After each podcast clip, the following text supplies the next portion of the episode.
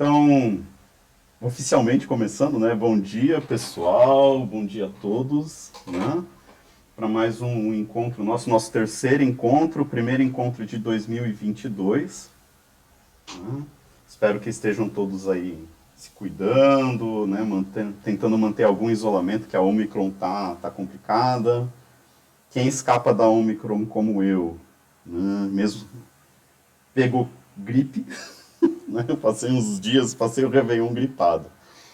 Então, é, espero que estejam todos bens, bem. E é, vou passar a palavra, então, e o controle do encontro para o nosso colega Renato Nogueira. Seja muito bem-vindo, fala um pouquinho de você e depois... Olá, gente. Obrigado, Wagner. Gente, bom dia, né, assim, para todo mundo, né, quem está com a câmera ligada aí, quem está com a câmera desligada. É, e aí, gente, meu nome é Renato, eu sou aqui do Ceará, no interior do Ceará, não sei nem onde é que vocês são.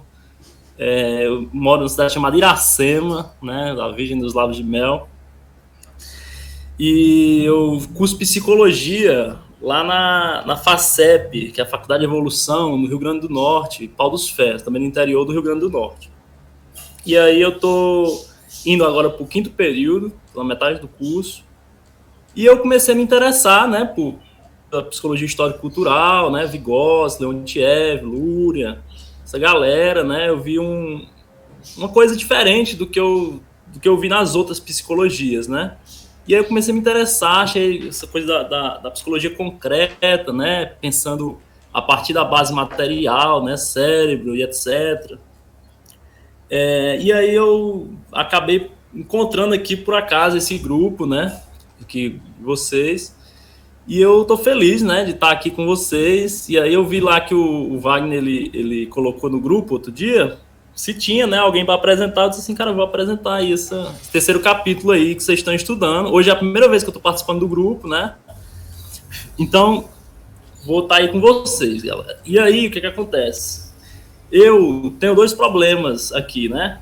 O primeiro problema é que tá de manhã ainda e aí eu, eu para mim que meu cérebro de manhã ele ainda tá meio desligado, entendeu? E aí eu vou tentar ligar aqui ele com vocês. E o segundo problema é que o slide eu não gostei muito do jeito que ficou. Botei muito texto, assim, sabe, citações longas, porque eu não consegui é, meio que traduzir de uma forma muito boa o que o Vigos estava falando. Aí nessas ocasiões eu preferi colocar a própria citação direta do Vygotsky, né?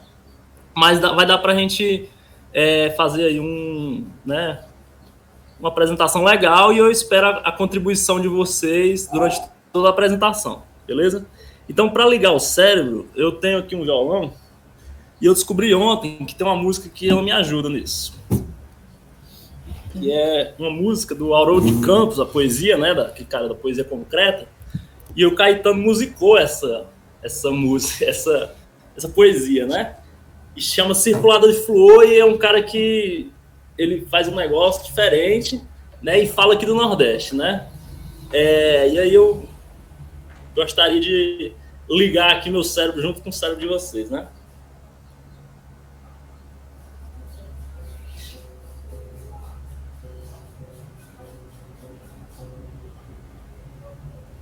Hum, hum,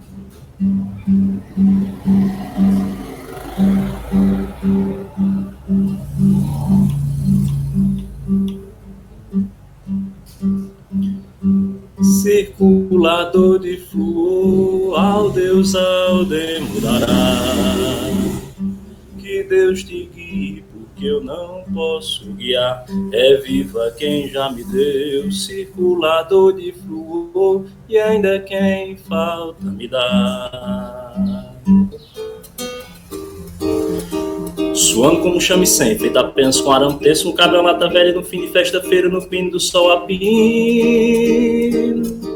E para outros não existia, aquela música não podia, porque não podia popular. Aquela música se não canta não é popular, se não afina não tintina, não tarantina. E no entanto puxando na tripa da miséria, na tripa da mais megera miséria física e doendo, doendo como um prego na palma da mão, um ferro de prego seco na palma, palma da mão. Coração exposto como devo ter retenção, um renego prego seco durante na palma polpa da mão ao sol. Circulador de flor, ao Deus ao demorar. Que Deus te guie, porque eu não posso guiar. É viva quem já me deu, circulador de e ainda quem falta me dá. O povo inventa línguas na malícia da maestria, no matreiro da maravilha, no visgo do improviso, tenteando a travessia, azeitava o eixo do sol circulador de flor, ao Deus ao demorará. Que Deus te guie, porque eu não posso guiar. É viva quem já me deu, circulador de flor, e ainda quem falta me dá. E não peça que eu te guie, não peça, despeça que eu te guie, desguie que eu te peça, promessa que eu te fiz, me deixe, me esqueça me largue, me desamarque, que no fim eu acerto, que no fim eu reverto, que no fim eu conserto, para o fim me reserve, se verá que estou certo, se verá que tem jeito, que pelo torto fui direito, e quem faz seja faz centro, se não viu não lamento, pois o mestre que me ensinou já não dá ensinamento. Circulador de fluor, ao Deus ao demorar que Deus te guie, porque eu não posso guiar. É viva quem já me deu, circulador de flor, e ainda quem falta me dá.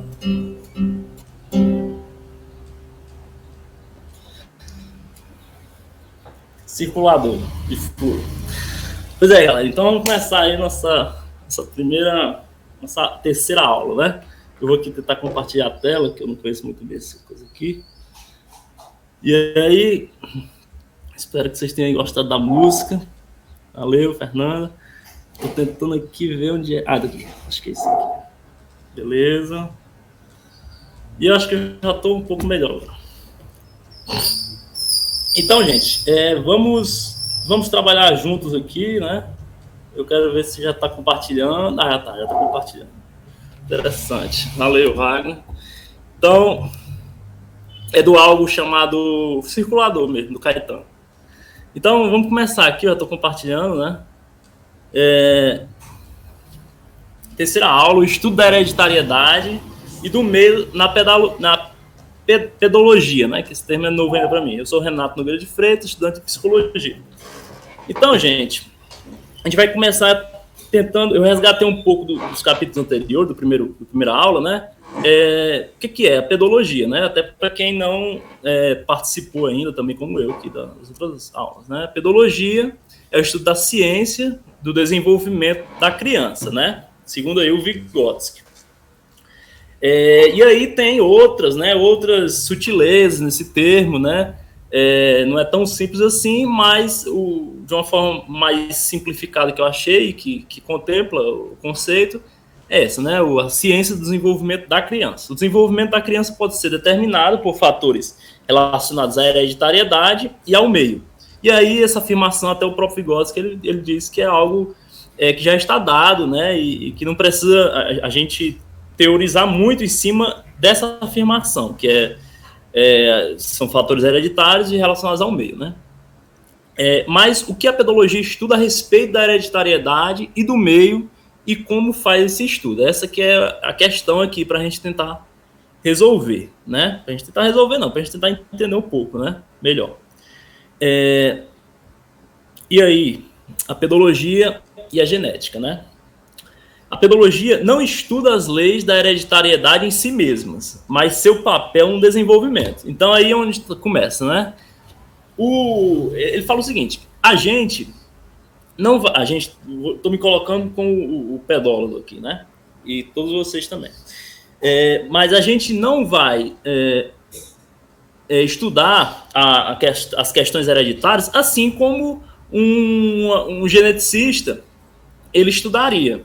E aí, um, um, um, exemplo disso seria a gente pensar num, num, clínico geral, no médico, né? Ele também não vai estudar para fazer o atendimento dele, lá, a consulta, ele não vai estudar essas questões relacionadas à genética, é, talvez com a mesma profundidade ali, talvez da mesma, com a mesma intenção que o, o geneticista ou o biólogo, eles vão fazer isso, né? É, ele vai procurar é, entender a hereditariedade de uma forma a aplicar aquilo ali de acordo com o saber dele, com a área de conhecimento dele, né? É, relacionado a doenças hereditárias, né? Então aqui é a mesma coisa. A gente vai tentar é, ver como é que essas questões hereditárias, essa questão hereditária, ela pode ser entendida de forma que a gente consiga usar isso é, na prática, né? E, e, nessa linha de conhecimento da, da pedologia, né? É, que aí envolve também questões do meio, que é hereditariedade, os geneticistas vão estudar mais as questões é, puras, né? É, é, que não tem tanta influência do meio, para que, digamos assim, tenha um, um conhecimento, vou, vou, usar esse termo, limpo é, da, da, de questões ambientais, né? Se, se tenha mais a ver com a própria é, genética em, em si, somente ela, né? E aí já a pedologia não, entre as questões ambientais. Essa aqui é a diferença. Então, vou só ler aqui o problema. É, na pedologia, o problema da hereditariedade é apresentado de forma diferente de como é feito na biologia. Já falei, estuda-se na genética as características simples, né? Que, que parecem ser hereditariamente determinadas ao máximo. Eu botei 100%, né? Mas às vezes pode ser menos, mas em torno disso, vamos dizer. É, como é o caso da cor dos olhos. Então, a cor dos olhos não tem exatamente uma, uma influência do meio, né? É uma questão genética sabe? E, e é bom a gente pensar logo nessa, nessa, nesse, nessa característica né, é, do ser humano, a cor dos olhos, que é 100% é, é, hereditária, né? Porque aí depois vai facilitar para a gente conseguir diferenciar de uma característica que ela é que ela tem também influências é, de fatores é, do meio, né, ambientais, né? A partir do estudo da cor dos olhos, por exemplo, o geneticista estabelece as leis segundo as quais ocorre a transmissão hereditária dessa característica simples. Né? Então, é como eu falei antes, é uma característica que, entre aspas, né, é pura, é, é assim, é, é som, somente questões hereditárias estão ali influenciando para que essa característica ocorra. Mas isso não diz muito ao pedólogo sobre como a hereditariedade influencia o desenvolvimento, né? Que a gente estava falando.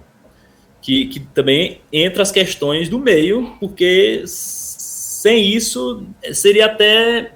É, não teria até sentido o trabalho do pedólogo, né? Porque ele também faz parte do meio, se a gente for pensar. Então é necessário que haja influência do meio para que ele possa trabalhar, né? É, por isso o pedólogo não lida com características simples, né? como a cor dos olhos ou cabelos, mas com, com as complexas, pois a interação entre elas é o que possibilita saber qual o papel é, da hereditariedade no desenvolvimento. Então, aí ele fala sobre características simples e complexas. Então, a gente pode pensar o seguinte, que as simples, como a cor dos olhos, são simples porque é, a simplicidade está em se tratar apenas de fatores hereditários, certo? se trata apenas de fatores hereditários que estão influenciando para que os olhos sejam azuis, castanhos, etc. Enquanto que, quando é complexa a, a, a, a característica, quer dizer, não é apenas hereditário, é hereditário e também ambiental. É hereditário e também depende do meio, né? Para que aquela característica ali ela seja como ela é, né? Se, ou se torne, é, se torne, né? Na verdade, né? É, então, tem essa diferença que a gente vai ver depois que às vezes há, existem confusões com relação a isso, né? Que é, resultam em erros, né? Vamos, vamos, continuar aqui. Então, gente, assim, eu vou falando aqui, vocês fiquem à vontade. Às vezes, né, a pessoa pensa uma coisa e quer falar, então tá sempre aberto aí para vocês é, contribuírem e tal. E aí, é, a pedologia genética, é, na, na, para a genética interessam características que de, dependem minimamente do meio, né? É, minimamente no sentido assim, né? Que quanto menos, o, depende do meio, melhor, né? Desse modo, quanto mais frequente é uma característica, mais ela é determinada pela hereditariedade, né? É, isso aí a gente vai entender um pouco melhor depois, com a questão dos gêmeos, né? Ao contrário, não interessa ao pedólogo as características puramente hereditárias, que independem do meio, mas aquelas cujo desenvolvimento sofre influência conjunta do meio e da hereditariedade. Isso é o que interessa ao pedólogo. Entendeu a diferença aí, né? O pedólogo lida com características de origem híbrida, né? Essa palavra híbrida, ela, ela, ela vai estar presente na nossa concepção do, é, de como o pedólogo ele, ele enxerga é, é, essas questões, né, que envolvem o ser humano e a criança, né, que, que ele trabalha, o desenvolvimento da criança. O pedólogo se interessa por características dinâmicas e mutáveis, né, que surgem ao longo do desenvolvimento da criança, não pelas que já estão dadas e são independentes dela. Então isso aí meio que já, já diz muita coisa, né? Então, essas características, elas são mutáveis, né? Elas, elas não são características, como muitos imaginam, que vão que são daquele jeito e pronto, tá? Que, que, não, que não vai mudar, essa pessoa é assim mesmo e acabou. Né? Não, é porque isso aí é do, é do, é, é do sangue, né? Ou é do DNA, da genética. Não é assim, né? É, a gente vai, vai, vai trabalhar esse, essa, essa, essa, essa busca, né? É, em forma de, de pesquisa que o, que o Vigotes faz, mas assim, esse que é o negócio, né? Porque se for, se for imutável, não tem o que o pedólogo fazer. Mas na verdade não é imutável. Essa é a questão. Não é imutável. Não são imutáveis essas características é, que vão ser trabalhadas pelo, pelo pedólogo, né? E aí eu tenho, né? A gente vai ter, trocando as bolas, né? Vou ter essa, esse trocadilho, essa gíria, né? Porque aqui se trata de uma confusão, né? Foi uma confusão que, que, que é feita é, nessa concepção, né? De que é, o cara vai querer. É, vou logo ler, né? Depois a gente, a gente discute. Apresenta a seguir investigações simples que, condu que conduziram a, a uma série de mal entendidos. Na Alemanha, Peters estudou as notas escolares de crianças de uma escola popular por quatro gerações e descobriu que existe uma correlação muito alta entre as notas boas do bisavô, do avô, do pai e do filho, e também entre as notas ruins do bisavô, do avô, do pai e do filho. Entendeu?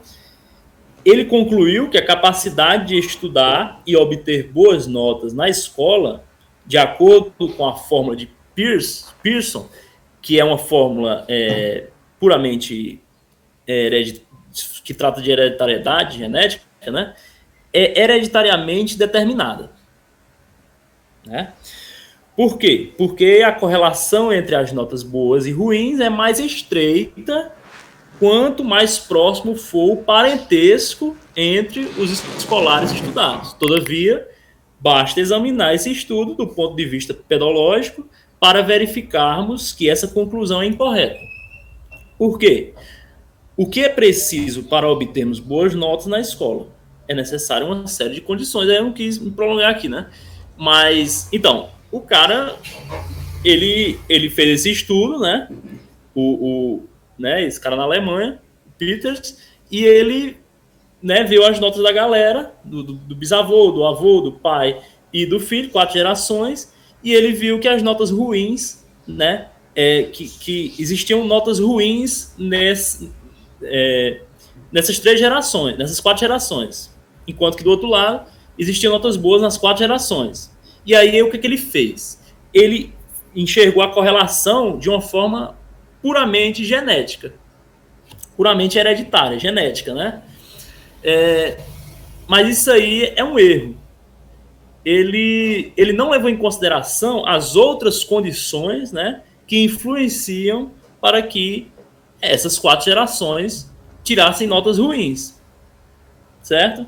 Que aí a gente pode pensar nas coisas mais simples. Por exemplo, que eles eram pobres, né?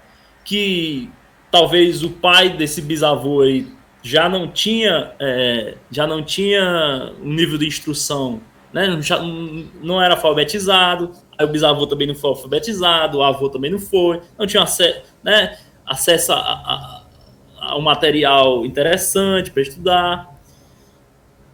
É, e outras questões, outras condições é, que, que têm relação com o meio. Né? E do outro lado, né, as notas boas, a gente pode pensar a mesma coisa, só que é o contrário, né? Que na verdade tinha uma condição financeira melhor, né? Que tinha é, acesso à cultura, né? Que, que, né? Então a gente pode observar que ele tentou usar uma explicação, né? Voltando aqui só um pouquinho, uma explicação é, de, de características uma explicação de características simples, que tem a ver com hereditariedade, para explicar características que são complexas, né? Que tem a ver com, a leitura, com, com a aprendizagem e tal. Ele, ele usou o, o método que não, não era adequado para explicar é, essa, essa, essas características complexas, né? Que a gente está tratando aqui. E aí o outro exemplo, né? É, é, é, é basicamente a mesma coisa, mas de, de, um outro assunto, né? Em outra pesquisa, é, na Alemanha, Buller estudou crianças infratoras né, e constatou que existe uma grande correlação entre elas e pais infratores, certo? A maior quantidade de infratores entre crianças com pais que, em alguma época, cometeram infração e foram ambos presos, né? uma, uma maior quantidade de fraturas nessas crianças que têm os pais infratores, ou apenas um deles, ou nos grupos em que nenhum dos pais esteve na prisão. Novamente, Buller tece uma conclusão segundo a fórmula de Pearson, é, já que entre pais e crianças existe semelhança na inclinação para cometer infrações e essa semelhança está intimamente relacionada ao grau de parentesco, né? Isso significa que as inclinações que levam a pessoa a cadeia também são determinadas e transmitidas hereditariamente. Podemos, de novo, observar o equívoco dessa conclusão quando aplicada a características complexas, híbridas e dinâmicas. Por quê? Pelo simples fato de considerar que, se os dois pais estiveram na prisão, isso pode contribuir para que a criança cometa uma infração. Isso já é a primeira coisa, né? A criança pode ficar abandonada, passar fome, e o próprio exemplo dos pais pode influenciá-la de forma degradante. Finalmente, os motivos de caráter social que levaram o pai e a mãe a cometerem um crime podem também levar a criança a fazê-lo. Então a gente, a gente vê que esse, esse erro ele é cometido é, repetidas vezes, né? E até nos dias de hoje a gente observa é, muita gente é, cometendo esse erro de querer explicar uma característica que é complexa, que, né? com um, uma explicação, vou dizer, simplista, mas porque é, diz, é, fala sobre características simples, que é hereditariedade, não levando em consideração é, o social, as condições em que essa pessoa vive, né? E aí acaba se cometendo esse erro, né? É, e isso é, é, assim, eu nem gosto de usar muito essa expressão, mas, mas assim, é, é perigoso, por quê? Porque é, a gente poderia então, né, se isso se tornasse assim uma verdade, dizer assim, já que, que essa criança aqui é filha de, de pais infratores, então já vamos prender ela aqui para não ter perigo dela roubar, dela, dela cometer um crime, né? É perigoso por causa disso. É, se a gente achar que isso é verdade, que não é, né? É, então vamos continuar aqui. E aí ele começa com o método, né? O método de, de pesquisa que, a gente, que, a gente, que ele utilizou, a gente vai trazer aqui, e aí a gente tem que explicar primeiro. Alguém gostaria de falar? Ou foi só aqui? E é o método comparativo do estudo de gêmeos, certo? E a gente vai explicar brevemente aqui o que, que se trata. Então, a gente tem que entender os gêmeos idênticos e os fraternos, que lá, na verdade, ele usa outro termo, né? Que são gêmeos univitelinos e os gêmeos bivitelinos, por causa do vitelo, né, que é essa bolsa. Então, para a gente entender, vamos pegar essa imagem aqui da esquerda primeiro.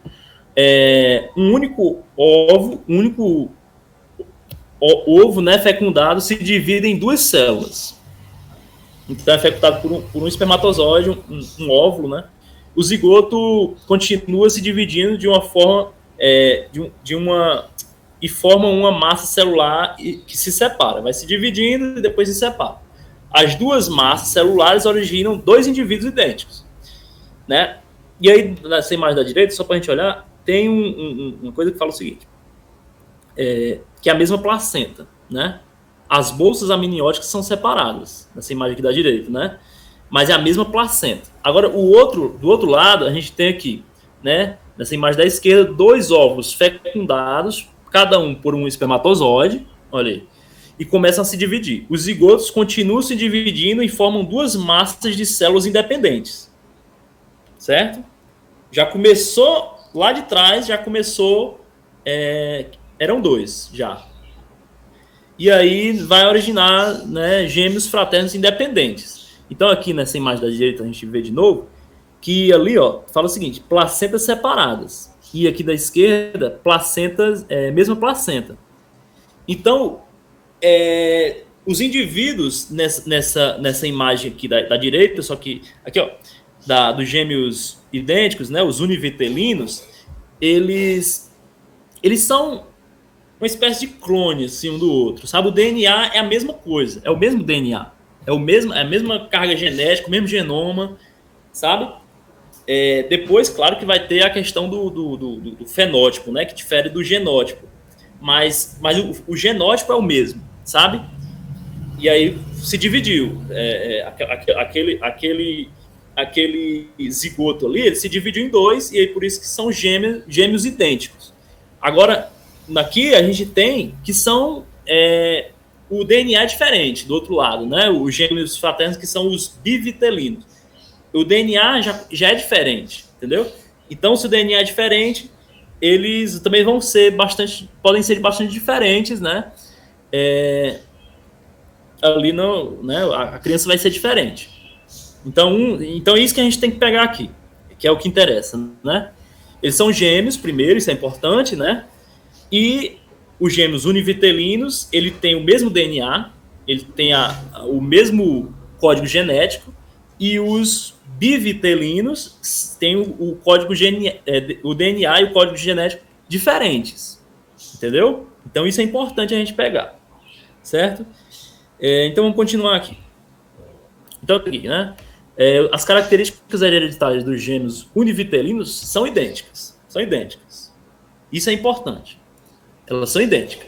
Enquanto os gêmeos bivitelinos não são idênticas. Aqui da, da, da esquerda, né? Univitelino, da direita são os bivitelinos, né? Não são idênticas. Isso é importante. Mas os dois são gêmeos, então nasceram no mesmo momento. Isso também é importante para gente, para que a pesquisa fosse feita, sabe? É, e filhos do mesmo pai, né? Mesma idade. Isso é importante também é, porque depois eu já, já vou falar o que, que eu penso sobre essa questão dos bivitelinos. Por que, que são os bivitelinos, né? Eu vou falar logo. Os bivitelinos, o que eu, o que eu, eu e o Wagner, vocês, né? Vocês podem se discordarem. Os bivitelinos, eles são importantes. O que, que vai acontecer aqui? Vou explicar logo melhor, né? É, é, é, é seria preciso é, comparar é, os gêmeos. Os gêmeos que têm uma carga genética que ela é igual, que são os univitelinos. Então, a gente vai pegar, digamos, um grupo de 100 indivíduos, né? Fica fácil. É, a gente vai comparar características, por exemplo, vamos começar do simples, que a gente até já falou sobre isso, a cor dos olhos. Vai ser 100% igual, a cor dos olhos, porque o DNA é igual. Agora, quando a gente pega uma característica que ela tem influência do meio, não vai ser igual. Quer dizer, tem uma, tem uma probabilidade de não ser igual. Entende? Então, como é que a gente entende essa probabilidade, essa, essa estatística? A gente vai comparar dois gêmeos, a gente pega 100 pares de, de gêmeos né, é, univitelinos e a gente vai comparando. Vamos, vamos pensar, aí a gente tem aqui, né? Vamos logo fazer aqui. tá aqui, né? O codosol eu já falei. Vamos pegar só o univitelino aqui, ó. É, esse uni aqui, né? É, a gente pegou 100 gêmeos e comparou a fala. Essa imagem aqui da fala, né? É, 96% tiveram uma característica ali na fala, sabe? Que ela é igual, ela é semelhante. Certo? A característica ela é semelhante, 96%. Só que tem quatro ali que não é semelhante. Entendeu? Então já mostra, primeiro, que, que não é uma característica que tem fatores unicamente hereditários. Também tem fatores aí do meio. Se fosse somente hereditário, seria 100%. Concorda? Mas isso não é o suficiente para a gente entender a questão. É, é preciso também ter os bivitelinos. O que, é que eu penso que, é, que são os bivitelinos? Bivitelino, para mim, na minha, na minha visão, eles são o grupo controle. É o grupo controle perfeito, sabe? Eles têm, primeiro, que eles têm um, um, um DNA diferente, que é o que as pessoas normalmente têm, né? Um DNA diferente. E eles é, viveram em condições muito, muito parecidas, sabe? muito parecidos. Primeiro, que eles nasceram no mesmo momento, têm a mesma idade, são os filhos dos mesmos pais, sabe? Claro que eles nunca vão ser tratados exatamente, nunca vão ter as mesmas experiências. Isso aí é meio, é meio impossível, né, de acontecer. Mas eles têm uma semelhança que, que a gente não encontraria em outro lugar, entendeu? No meio. A semelhança do meio é, é bem grande, porque são filhos dos mesmos pais, são tratados meio que parecidos, etc. Então tem uma semelhança aí no meio, entendeu? É importante para fazer essa pesquisa que o meio ele tenha, ele tenha condições do meio que sejam semelhantes. Não vou dizer iguais, porque acho que isso é impossível, mas semelhantes, para que a pesquisa ela não tenha é, tanta influência do meio. Isso é engraçado, pode parecer paradoxal, mas é necessário que, que o meio ele tenha condições semelhantes para que não seja tão influenciados pelo meio a pesquisa, sabe? Não tem um viés. Então, o que, que aconteceu aqui nesse segundo exemplo aqui da fala, né, gente? É... Vocês estão aí ainda? Que faz tempo que eu falo aqui, mas que às vezes cai a internet. Tamo, tamo, estamos ouvindo aqui, sem, sem problema. Vamos continuar aqui. Beleza, vamos aqui, ó. Vamos aqui que isso aqui é interessante. Isso aqui eu achei bem interessante. Os bivitelinos aqui, ó. 89%, né? Então, compararam os 100 gêmeos bivitelinos 89%, quer dizer, 89 deles tiveram a fala parecida ali, uma característica da fala que é semelhante, né? Beleza. Mas também não é o suficiente. Isso aí são, são dados que a gente tem, mas a gente tem que trabalhar o dado para a gente entender do que o que está falando. E aí é onde eu venho aqui com esse textinho aqui do lado. O grau de hereditariedade de determinada característica será definido pelo grau de divergência entre os coeficientes de semelhança dos gêmeos univitelinos e dos bivitelinos. Quanto maior a divergência entre esses coeficientes, mais a característica é determinada hereditariamente. Certo? Aí tem aqui para facilitar a vida, né? Quanto maior a divergência, mais a característica é determinada hereditariamente. Quanto menor a divergência, menos a característica é determinada hereditariamente. O que, é essa divergência? A divergência entre esses dois números, sabe? É entre 96 e 89, né? Ou seja, pega um e diminui pelo outro, dá 7, né? Esse número, é, ele, quanto, esse, é, quanto maior for esse número, mais, quer dizer que mais essa característica que a gente está estudando ela é determinada hereditariamente. Quanto maior o número, mais, mais determinada hereditariamente. Certo? Então aqui, ó, esse, agora esse 40 aqui do biviterino eu inventei, tá bom? Não é, não é o número que está no livro, não.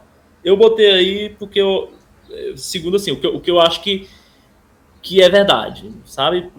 Mas não é o número real, não. 40%, 40% aqui, mas vamos pensar nele. 40% seria o quê? 60%, né? Esse GD aqui que eu botei, o que, é que significa isso? É o grau de divergência, que, ela, que ele colocou aqui no textinho, o grau de hereditariedade definido pelo grau de divergência, sabe? Aí eu botei aqui GD. É divergência, é divergência. 60%. Então, se esse número fosse verdadeiro, que não é, mas se fosse verdadeiro, significaria que essa característica ela é muito determinada pela hereditariedade. Que isso é verdade, né?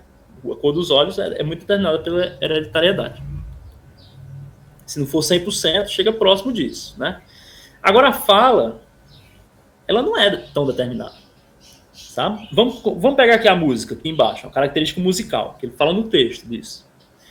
Os univitelinos têm 93% aí de, de semelhança, né, no dado. Comparação, faz o estudo, não sei o quê, 93%.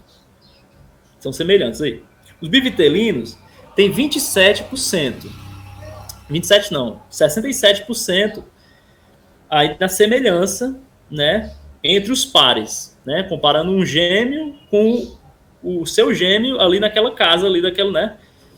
E aí você pega isso, né, e diz assim: esse gêmeo aqui, ele tem ele tem semelhança, esse aqui também tem, esse aqui já não tem, esse outro aqui também não tem, sabe? E depois você tem o dado ali. Então 67. Então, quando a gente vê a divergência, o grau de divergência aqui, do, da, da característica musical, dá o quê? Dá 26%. Então, a gente, se a gente for comparar, então, a característica da fala com a característica musical, o que, que a gente vai ter? A gente vai ter o seguinte, que a característica musical, segundo esse dado, ela tem um, uma influência maior da hereditariedade do que tem a característica da fala. Certo? E se a gente for comparar com, com a cor do olho? Com a cor dos olhos? O número que é maior, né? 60%. Então quer dizer que a, que a cor do, do, dos olhos ela tem uma influência hereditária, genética, maior do que tem a fala e do que tem a característica musical. Entendeu? Isso aqui é importante a gente, a gente entender.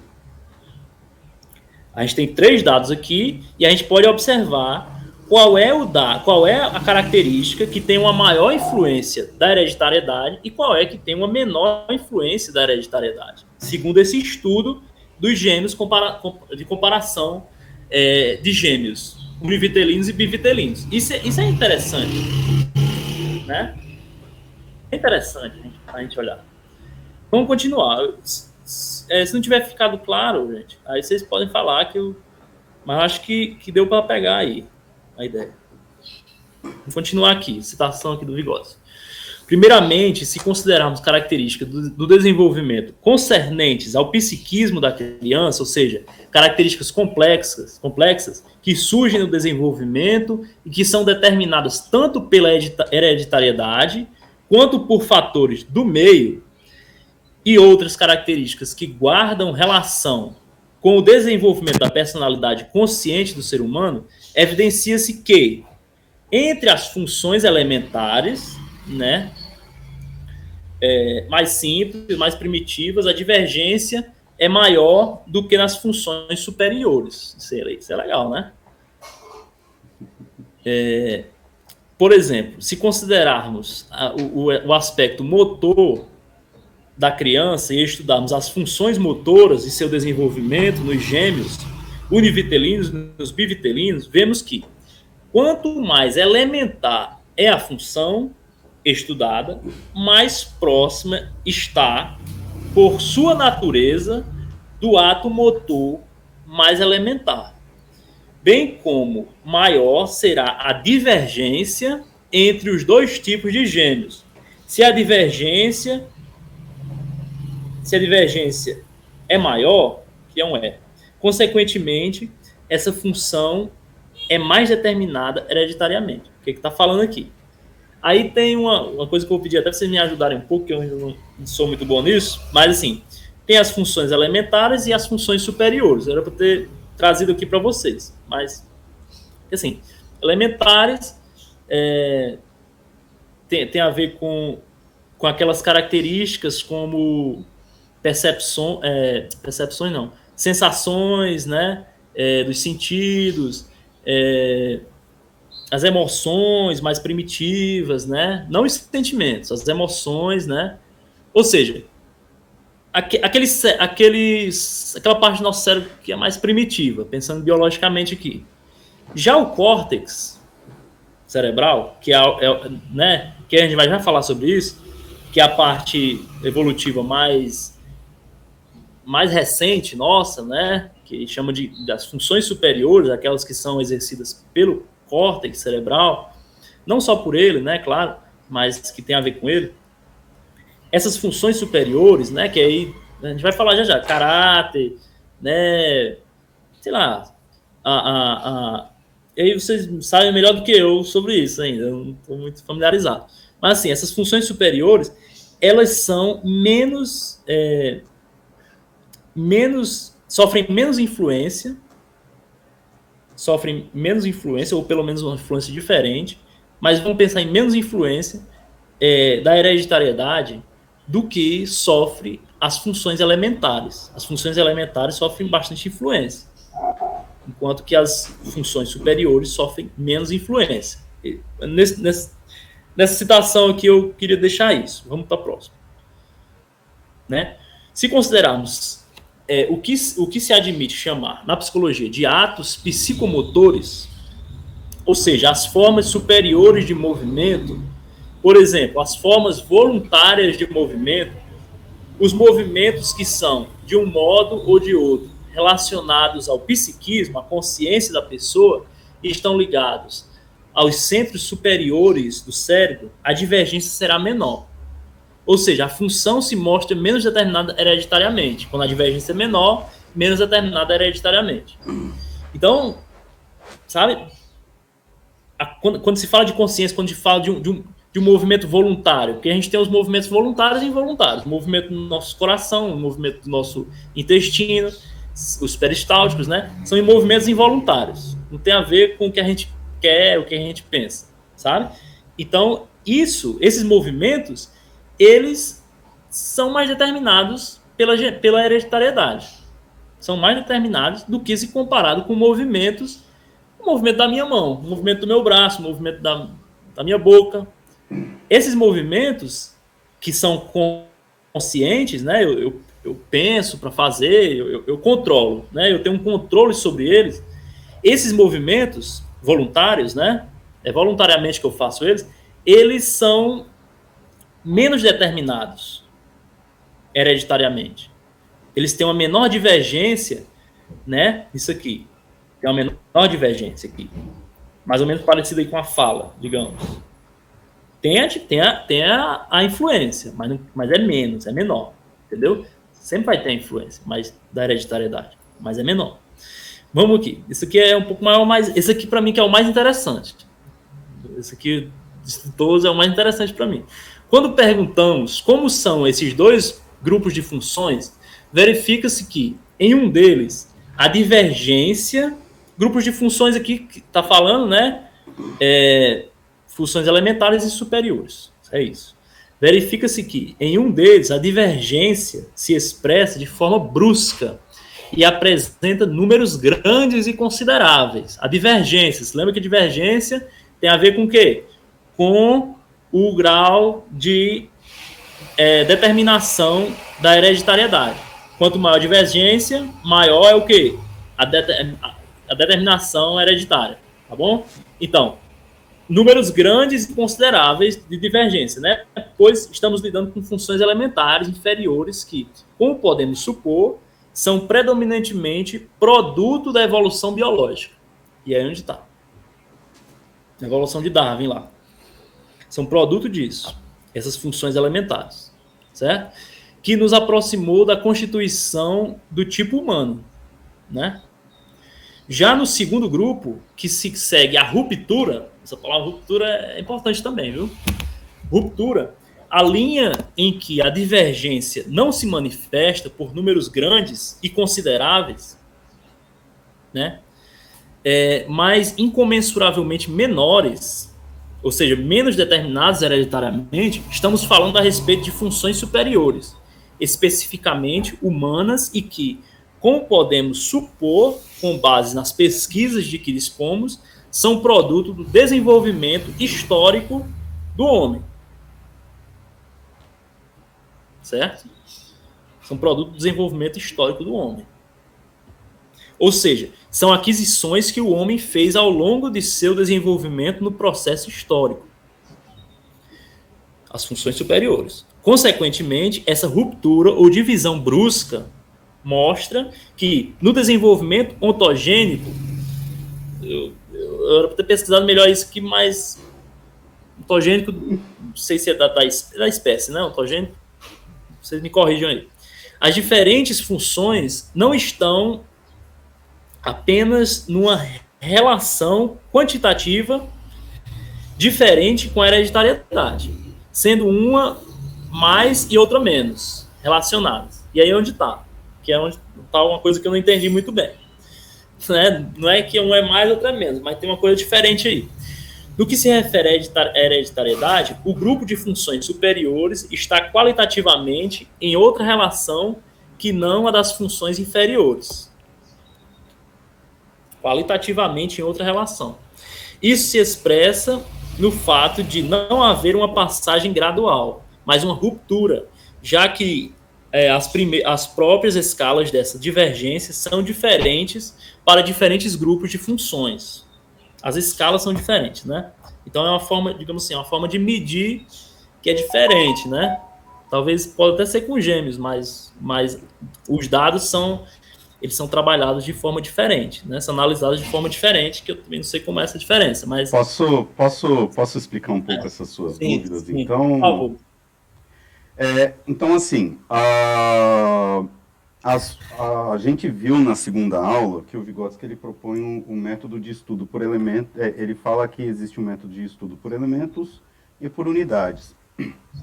E ele dá um exemplo da molécula de água que a molécula de água ela é formada pelos átomos de hidrogênio e oxigênio, que na sua relação né, de contradição, né, no sentido de que hora o elétron está de um lado, hora que o elétron está de outro, e você tem os polos, é, é, hora traindo, hora repelindo, né?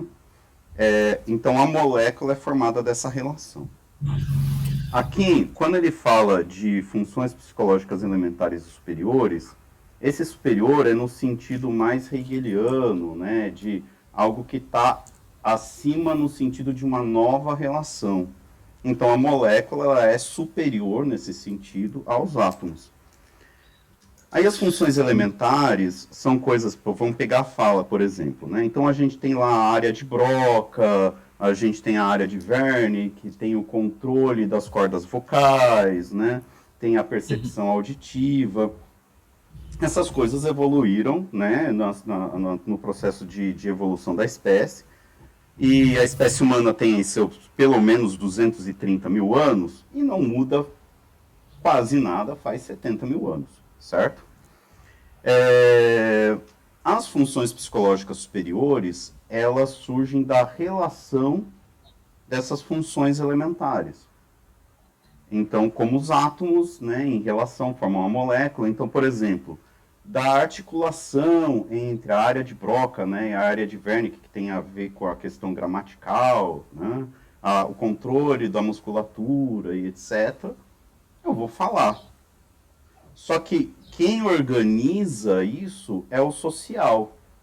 Então a mãe vai ali, a criança vai imitando os sons da mãe, né, tem a interação com a mãe, etc. E aí a criança, mesmo a maioria das crianças humanas terem todas essas questões elementares basicamente iguais, aqui no Brasil a gente fala português, na China o pessoal fala chinês. Né? E ao longo da história da evolução cultural da humanidade, surgem novas formas de relação. Então, por exemplo, mais ou menos 12 mil anos atrás, as pessoas fizeram uma organização entre controle motor fino, percepção visual, né? É, memória, que acarretou no surgimento de uma função psicológica superior, que é a escrita. Né? Onde que está isso, né, materialmente falando? Que a gente é materialista, né? isso está em algum lugar. Então, a, o Vygotsky e o Lurie, eles vão dizer que a capacidade de plasticidade cerebral, né, do, do cérebro, da, da, mudança entre as conexões entre diferentes partes, e aí, né, o, o córtex, né, ele é extremamente plástico, vai permitir né, essas novas relações. Então, não é que as funções estão no córtex, mas o córtex permite essas relações, né?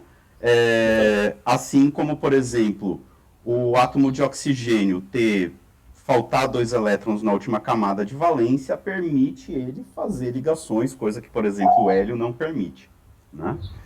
Então, é, é isso.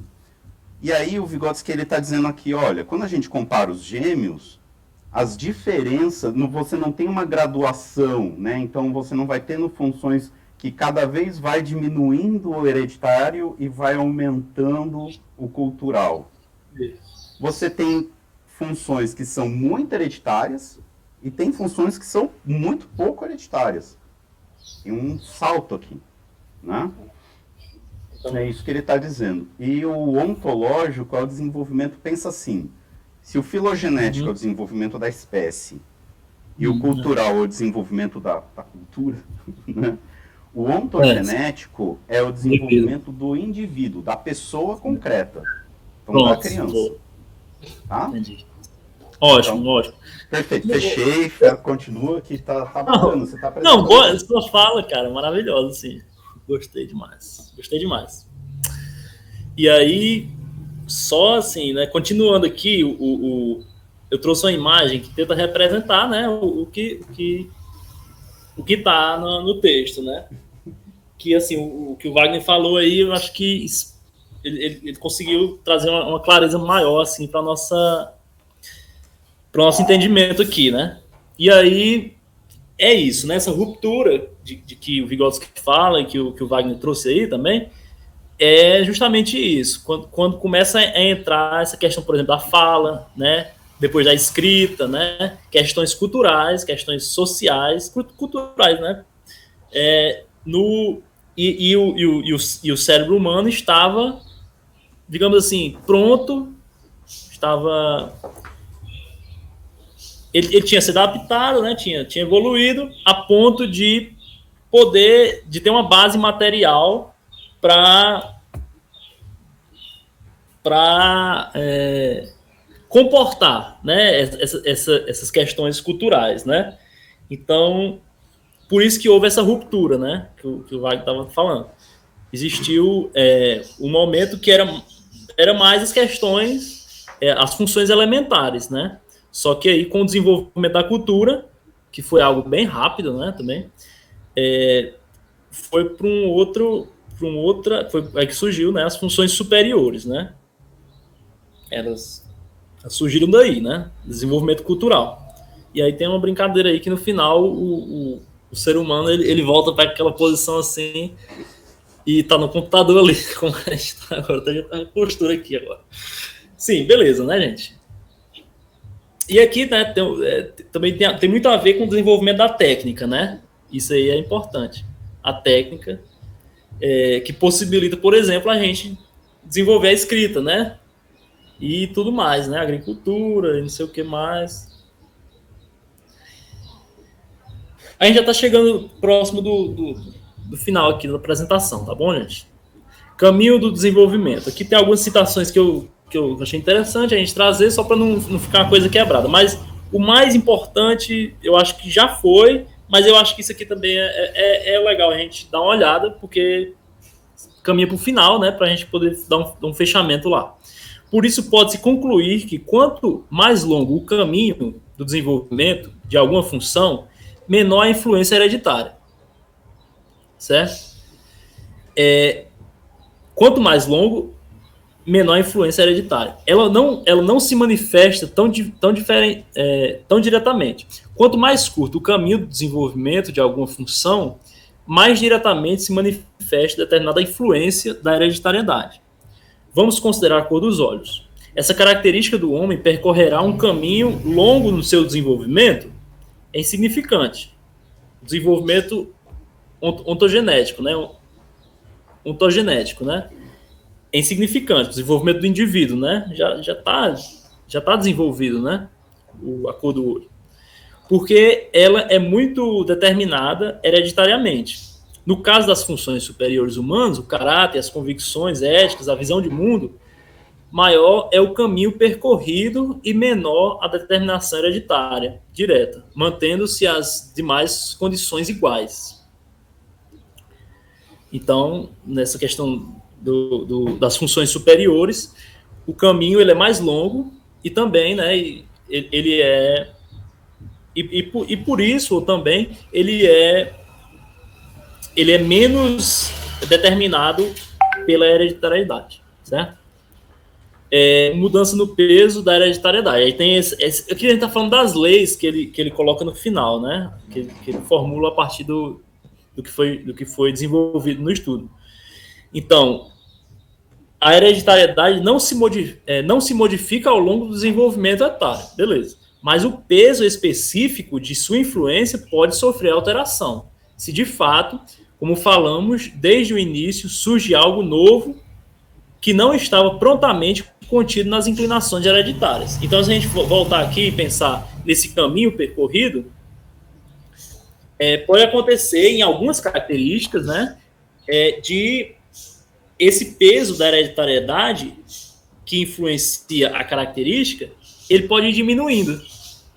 E o peso do meio ir aumentando naquela característica. Isso é interessante. E aí as funções superiores, elas são um exemplo perfeito disso, né? A definição generalizada, né? É, não há e não pode haver uma definição sumária das influências hereditárias no curso do desenvolvimento que tenha a mesma relação com todos os aspectos deste e com todas as idades. É um erro, né? A gente achar que a gente pode fazer uma afirmação é, que contemple todas a, as características né, hereditárias. É preciso que haja estudos, é, que eu acho que fala aqui mais na frente, né? Aqui fala, né? A complexidade do problema, né? Que haja estudos é, para cada uma delas, né, estudos concretos. Ao lidar com características complexas, complexas, híbridas, dinâmicas, imutáveis, o pedólogo não pode separar diferentes aspectos do desenvolvimento, né, que é na prática do pedólogo. Os que são determinados hereditariamente e os que são determinados pelo meio. Ele trabalha com isso de forma conjunta, né? não tem como ele separar aqui. É um ser humano, né? É, é, é um é uma é um, é um ser humano é, como é se diz inteiro ali, né? Não tem como você separar os pedaços. O problema se mostra é íntegro, né? O, problema se mostra bem mais complexo e exige um estudo diferenciado em diferentes degraus etários é, das influências hereditárias no curso do desenvolvimento para cada um dos seus aspectos isoladamente e para o mesmo aspecto separadamente. Então, para cada aspecto, cada característica, é necessário um estudo, né, um estudo é, separado. Né? Não, não dá para você fazer um estudo de um e querer. É,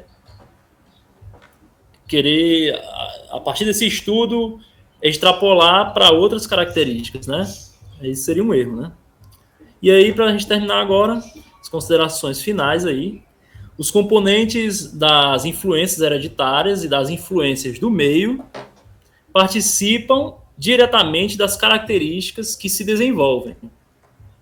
Ou seja, o desenvolvimento é sempre um processo dinâmico, uma unidade de influências hereditárias e do meio.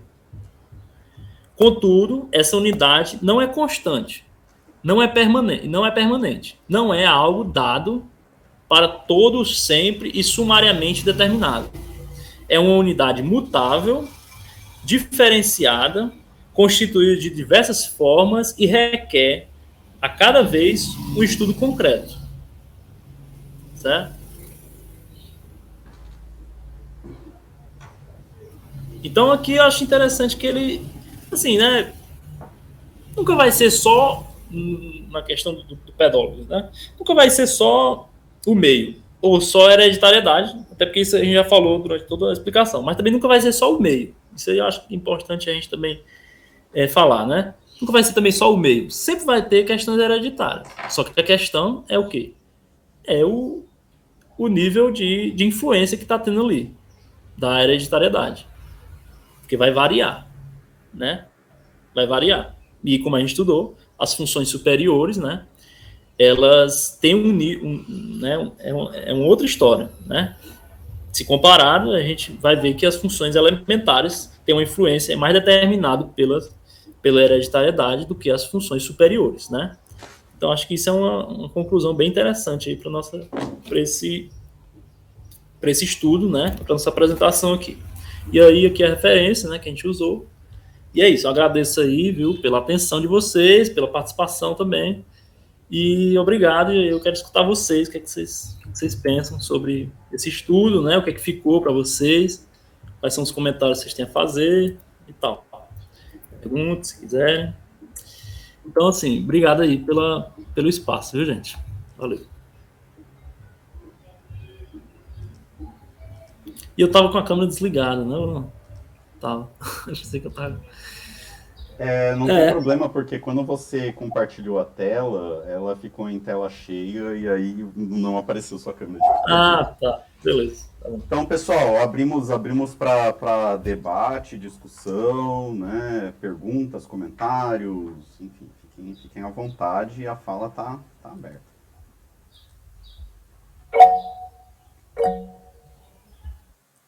Pode, pode falar, Gabriel.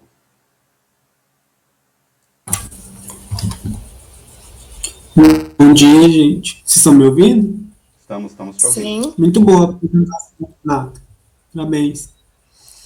É, eu, enquanto eu li esse texto, eu fiquei me perguntando como essa pesquisa do Vygotsky, Vygotsky se desenvolveria hoje com o conhecimento biológico atual.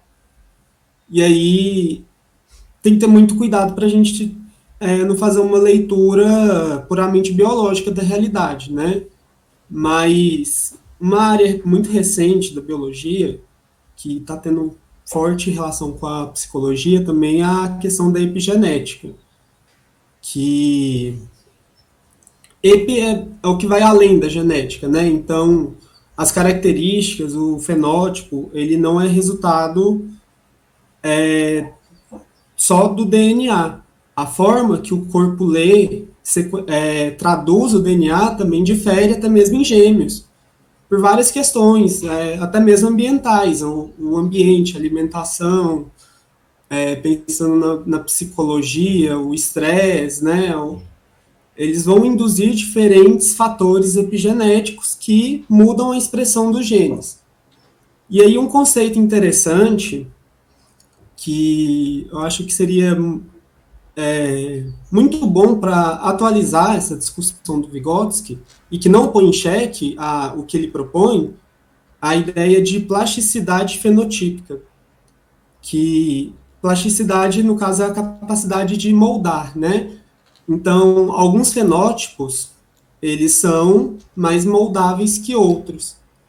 Isso é muito fácil de ver, por exemplo, na cor do olho a característica cor de olho castanho é um fenótipo, mas ele tem uma plasticidade muito baixa. O, o, o organismo, o ser vivo ao longo de sua vida, dificilmente vai alterar a cor do olho.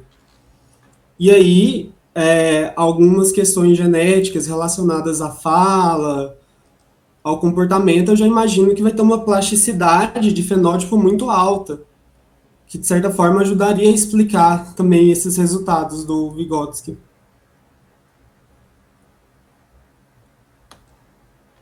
Muito bom. É isso. Muito bom. É... Pessoal, estou me segurando aqui, tá? Porque senão eu falo um monte também, né? Mania de professor.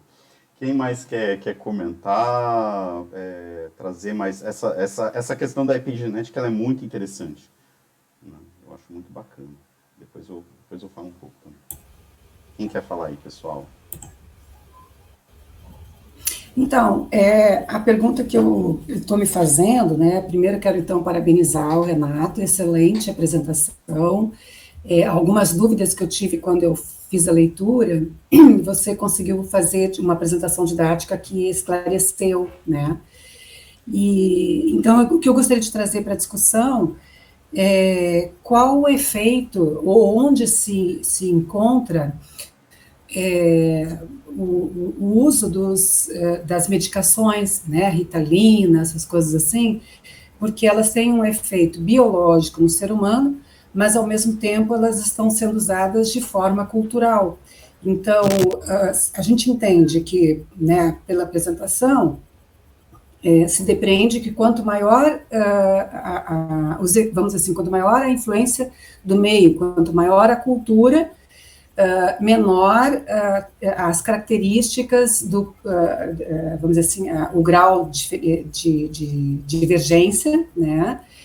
Uh, e daí como que se como que tem como que acontece então essa influência da, da medicação né porque ela interfere no biológico uh, mas ao mesmo tempo ela também é de ordem cultural quer tentar responder Renato senão eu, eu, eu respondo essa Acho que eu vou deixar isso aí para você, que eu não tenho vontade de responder, não. Tá, Mas, ok. Vamos lá. É, eu acho que tem até a ver com a questão que o Gabriel trouxe da, da epigenética. Né? É, eu falo muito para os meus alunos: olha, você tem que saber como funciona um remédio, né, o mecanismo mesmo de funcionamento, para conseguir dialogar né, com, com um psiquiatra, com um neuro.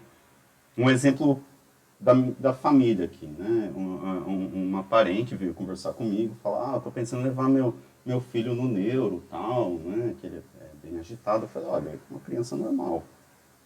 As questões dele são basicamente comportamentais, né? Um bom, bom psicólogo resolve isso, né? Ao mesmo tempo, a gente tem questões, eu, por exemplo, eu tomo medicações, tomei hoje, diariamente, já faz aí já uns oito anos, por conta da minha depressão. Né? E a gente tem vários estudos apontando que a depressão tem sim uma carga genética importante. E aí, olhando o histórico da minha família, muitas pessoas têm depressão. Ah, isso significa então que é a depressão que é, é, é, o genético que determina isso? Não. Né? Por exemplo, eu felizmente antes, uh, uh, uh, durante um período, eu consegui diminuir bastante essa medicação por conta de uma série de questões ambientais e tal. E tem uma outra questão. Nos tempos atuais, a gente tem uma prevalência de depressão e suicídio muito grande e se aponta que a causa disso é a falência do capitalismo, né? Hoje em dia, é, principalmente a pandemia pegou muito forte os jovens, então a gente viu muitos suicídios de jovens, a gente vê casos de mutilação, né? Então, eu acho que aqui entra muito bem esse texto, justamente para a gente tentar. É, é, é, importante quando a gente vai fazer uma avaliação, a gente ter clareza de que, olha, existem questões biológicas, existem questões culturais, mas eu tenho que avaliar como que é o peso disso para a criança que eu estou avaliando. É, para a pessoa que eu estou atendendo na clínica, ou mesmo no local de trabalho, sou lá para o psicólogo do trabalho, né, os meus, o pessoal ali tá, não está legal, para eu determinar qual que vai ser a estratégia de intervenção mais adequada. Às vezes, né, a questão da medicação, ela é interessante, mas ela não é essa panaceia né, que a gente vê por aí, que tem todas as questões né, de mercado, que é uma questão também de retirar da escola e dos pais a responsabilidade né, pelo desenvolvimento da criança, e aí a gente entra todo esse debate muito importante da medicalização. Não sei se cons consegui responder um pouquinho, Fernando, não sei. Aí eu passo a palavra para o Gabriel, que eu acho que ele quer falar disso também. É, eu acho que deu para responder, mas assim, eu ainda continuo com algumas dúvidas, porque a gente percebe que... É, quem adere né, à perspectiva histórico-cultural é contra o uso da medicalização, né? Uh, exatamente porque uh, quer fazer um investimento cada vez maior na influência do meio uh, no, no, sentido de evitar, o, a, a, vamos dizer assim, os fatores biológicos, né? Pelo menos é isso que eu vejo no, no, nos, então, nos, esse, nos eventos que eu participo, né? Esse é um erro, é um erro gravíssimo, né? porque inclusive eu já tive discussões com colegas muito sérias. Você dizer assim, ah, a partir do momento que as funções psicológicas superiores, que são as tipicamente humanas, elas têm origem social, isso é definitivo, né? É, e uh, a, o, o Vygotsky vai dizer, olha, os métodos das ciências naturais não são suficientes para explicar o humano, ok, mas Assim como no exemplo da molécula, não significa que quando surge a molécula os átomos deixam de existir. Pelo contrário, a molécula é resultado da relação é. dos átomos. E aqui a gente fica meio que na posição que a psicanálise. Vou pegar o exemplo do autismo. Tá? A gente vê que tem uma prevalência muito grande da análise do comportamento no tratamento do autismo. E funciona. A gente não pode ignorar que não funciona. Funciona. Outras abordagens falham miseravelmente ao tentar lidar com os autistas. Por quê? Porque são questões que estão é, muito mais na ordem é, biológica, né? é muito mais próximo, por exemplo, em termos biológicos, é da é, da descalculia, né, da dislexia, do que uma questão comportamental, simplesmente ambiental. Mas, como a, a, análise do comportamento, o reforço, ele trabalha mais nesse nível mais elementar, por assim dizer, eles conseguem um sucesso maior. Principalmente com os autistas mais severos. Então, eu não posso ignorar o biológico. Eu tenho que entender o biológico e, e atuar no nível. Se a gente pegar aquele, aquele documentário Borboletas de Zagorski, a gente vai ver que eles estão atuando no biológico. Né? Aumentar o som para a criança ouvir, estratégias dela, dela compensar ali a, a cegueira. Né? É a mesma coisa. Então, e lembrando, não é à toa que o Vygotsky, junto com o Luria, começou a fazer medicina. Quando ele entra na faculdade em 1914, ele entra no curso de medicina. Ele muda para direito e vai estudar literatura, psicologia na outra faculdade, lá que eu não vou pronunciar o nome, que vai ser uma coisa horrenda. eu não falo russo. Ele abandona a medicina. Mas em 30, ele e o Luria se matriculam na faculdade de medicina novamente. O Luria é um dos pais da neuropsicologia. Aí você vai pegar tudo isso. Ah, tá, se não tem o biológico, onde que estão as funções, então? Elas flutuam no ar, né? então a gente cai no idealismo.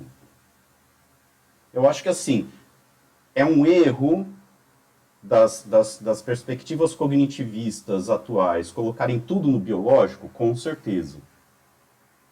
Mas também é um erro colocar tudo no ambiental. Eu acho que a gente tem que fazer justamente esse processo de superação. Então, por que não é, é, é, tentar entender como que são os processos, as técnicas, por exemplo, da comportamental que eles conseguem atuar, a gente entender isso de uma maneira dialética, histórica, crítica. E eu acho que, inclusive, a histórico-cultural ela justamente por conseguir fazer uma síntese entre o hereditário e o ambiental, ela consegue ir além das outras abordagens. Por isso que eu escolhi ela. né? assim. Deixa eu, deixa eu falar também, eu acho assim, é, desculpa aí passar na frente, pessoal, mas assim, essa discussão para mim ela é fundamental, sabe? E eu acho que ela é, é, a gente faz ela pouco ainda, apesar de a gente fazer aqui por lá. Essa questão que a colocou da, que essa, a gente sempre volta para essa, essa questão, né? Mas assim, se é biológico, se é cultural, se é tal. Eu eu acho que esse, esse problema, como até o, o, o, Wagner trouxe a questão da dialética aí, numa tentativa de. É uma, é uma questão que até a, a, Ana Bock ela já ela fala, às vezes, sobre isso. É o, e, a, e, a, e a própria Silvia Helene também falava é o problema da dicotomia. que é um problema que é um problema é, que é um que tá, acho que está na ordem talvez até mesmo da linguística, da, das palavras que a gente usa. Porque na, a partir do momento que a gente fala a palavra biológica, até, a, a, gente, a, outra pessoa que está nos escutando até passa a acreditar que não, isso aqui é biológico. Agora, quando a gente fala a palavra cultural, não, isso aqui é cultural. E a gente sempre está nessa dicotomia dividindo uma coisa da outra. É difícil a gente falar de uma forma que, que, que abranja as duas coisas, sem ser totalmente simplista, né?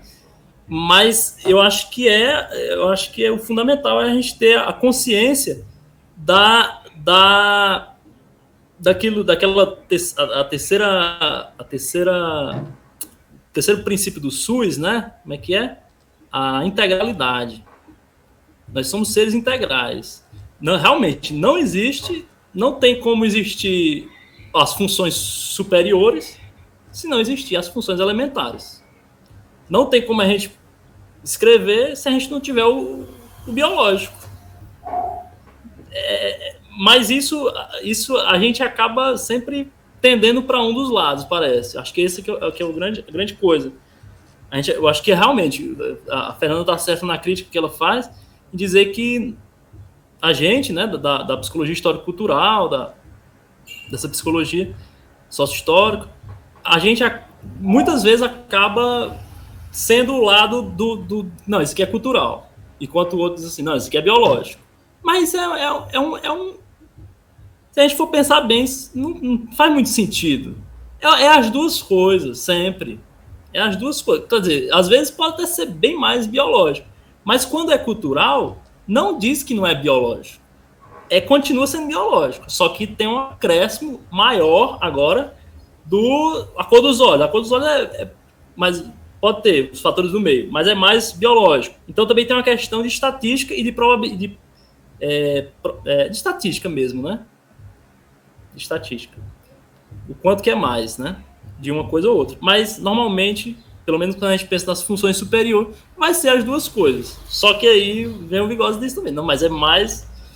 Mas nunca, nunca deixa de ser biológico também, né? Nunca deixa. Fala, fala aí, Gabriel o que eu ia falar, é, o Wagner já falou um pouco sobre a Ritalina, mas a gente tem que fazer uma leitura crítica da, da soberania do discurso médico, né? É muito fácil você ir num psiquiatra e bingar o DSM só com uma consulta de uma hora. É,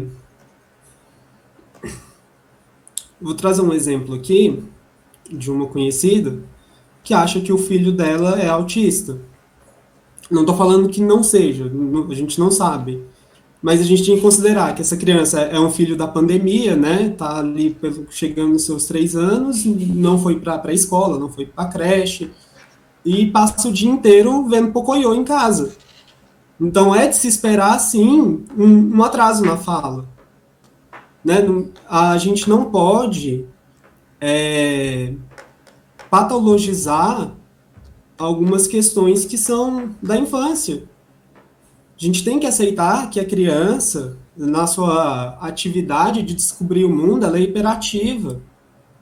Não, então, é, desconsiderar essas coisas, você dá ritalina para criança de 5 anos, 6, e fala que tem déficit de atenção.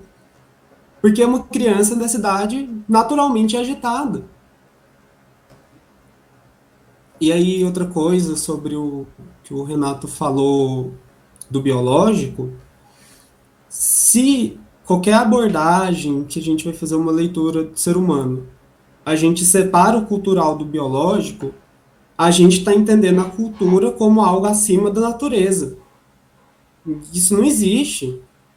Se, assim, pelo menos para o materialismo, tudo tem base material. Você não separa a cultura do biológico porque a, a cultura é, provém da natureza.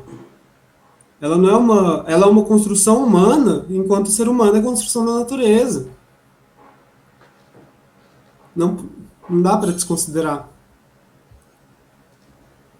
É, nisso, eu queria até falar, eu tinha marcado disso, Quem quiser ver essa discussão, muito interessante, é, tá, tá lá em algum lugar. No, no livro Dialética da Natureza, do Engels, que saiu pela Boitempo, tem um texto dele, né, chamado A Hominização do Macaco pelo Trabalho. E o interessante é que, assim, apesar de, de questões né, pontuais terem su sido superadas pela, pela antropologia, né, pelas pesquisas genéticas, etc., a tese central de que, através do uso de ferramentas e a mudança das relações sociais promovidas pelo uso de ferramentas, né, isso meio que moldou o desenvolvimento filogenético da espécie humana. Né? Então, os ancestrais humanos, lá 3 milhões e 6, 3, 3 milhões e 600 mil anos atrás, quando começam a usar as primeiras ferramentas e, ao contrário do que se pensava na época do Engels, né, a gente não caçava os animais com... Aliás, é interessante, a gente descobriu por que, que a gente é macaco pelado, tá? A gente tem pelos, que nem o chimpanzé, a mesma quantidade, mas eles são menores. Por quê? É, a partir da coleta de, de carcaças, o, o, as, as nossas espécies ancestrais começaram a utilizar uma estratégia de caça que é a estratégia é, de caça por exaustão. Então, basicamente, a gente andava atrás da presa até ela cair de cansaço. Tanto que nós somos uma das poucas espécies de mamíferos que soa pelo corpo inteiro. E isso tem a ver com bipedismo, que enfim. Então, a partir a cultura ela surge, como o Gabriel colocou, né? Ela surge dessa relação com o, com o natural. E aí eu gosto muito dessa ideia, eu acho que é uma ideia que o pessoal da, da THC tem que buscar compreender, que é difícil, é a ideia de suprassunção, de superação. Né? A cultura ela não é uma, algo diferente do material. Ela é uma suprassunção, né, uma superação das relações biológicas. Né? Então, a ideia lá do, da molécula. Né? Então, a molécula é, ela é algo a mais que os átomos. Mas ela não é algo diferente. Então, assim, o homem. O homem, a gente. A, a toda a questão da psicologia e do humano, ela é totalmente concreta e material. Onde que está isso concretamente, materialmente falando? Está em duas coisas. O nosso corpo e as relações sociais. E aí aqui a gente é aqui que entra o Marx, né? No Vygotsky vai aparecer muito mais o Engels, né? Que é o que, que determina as relações sociais, os, os meios de produção de trabalho. E aí entra toda essa questão da ideologia, da questão da medicalização, dos médicos, né, da luta de classes. E aí, é, então a coisa é complexa mesmo, né? A coisa não, não é simples, né? Aí, e para vocês verem como isso é pesado. Sexualidade. A orientação sexual, a gente vê que cada vez mais tem um peso genético muito grande. Mas como essa orientação sexual ela se expressa, ela tem um peso cultural muito grande. Nesse sentido, a Judith, a Judith Butler ela acerta muito bem ao dizer que a mulher torna-se mulher. Né? Então, eu, eu concordo com ela é, nisso. Né? E só para fechar rapidinho, antes que eu esqueça, porque senão... Quem quiser ver mais das questões das funções psicológicas superiores, a gente tem em português, né? saiu fim do ano passado, História do Desenvolvimento das Funções mentais superiores. E aqui já fica o aviso. Quem puder, ler em espanhol, tá?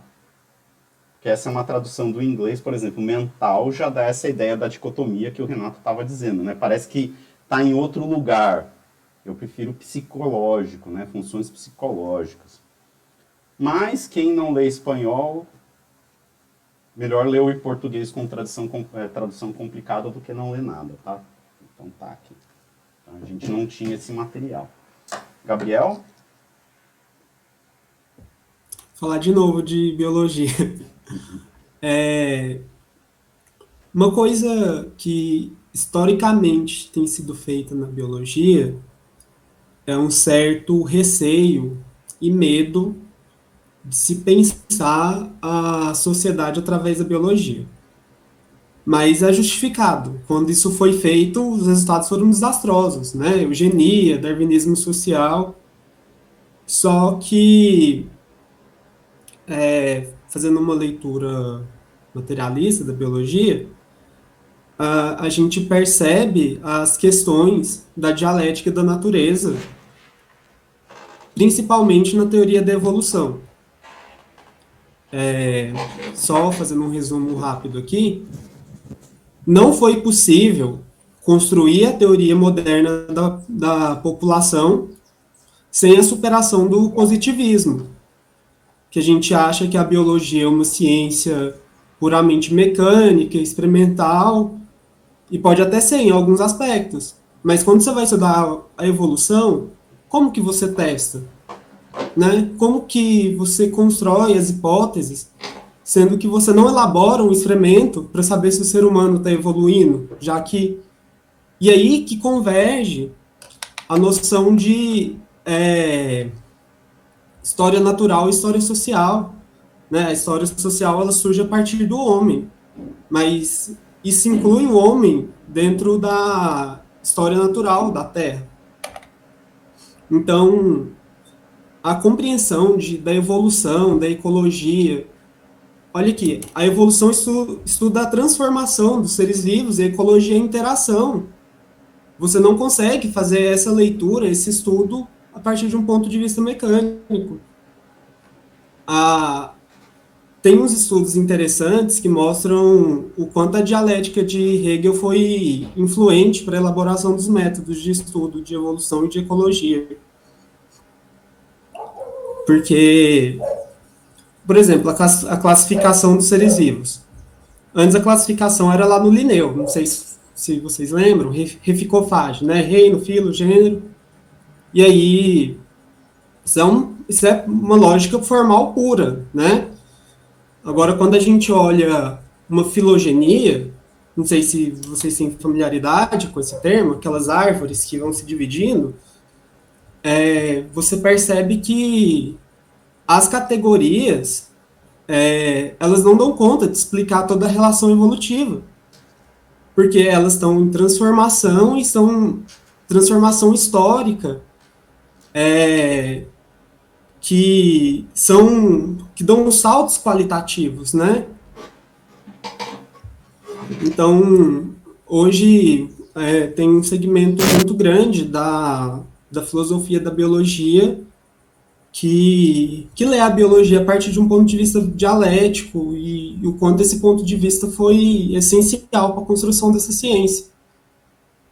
É, não, tinha, não existia biologia, por exemplo, antes da teoria da evolução a, a unificação do que é biologia só foi possível a partir da teoria da evolução. Porque antes a gente tinha é, os filósofos naturais, os botânicos, os médicos, o pessoal da história natural.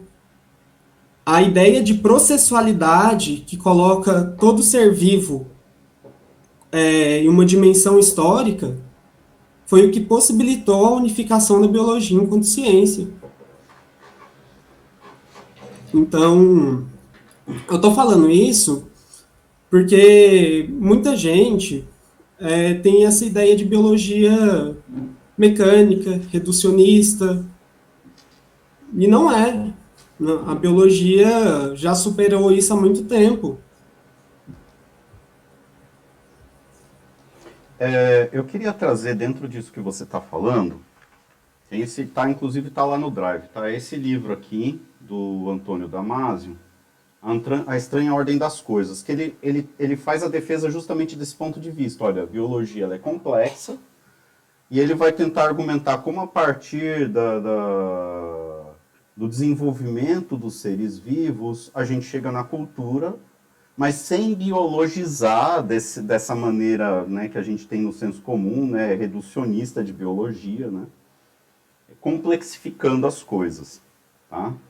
E ele toma como ponto de partida filosófico para fazer isso o Spinoza, que coincidentemente é o mesmo ponto de partida filosófico do Vygotsky para entender a questão das emoções. Qual que é o problema? O Damasio ele tem dificuldade, por exemplo, para explicar o conjunto da obra, né, do, do, em termos de explicar o sistema psicológico, e ele tem dificuldade de explicar a consciência. E aí, para mim, a dificuldade dele de fazer isso é a falta de Engels, Vygotsky Luria, né, e Hegel.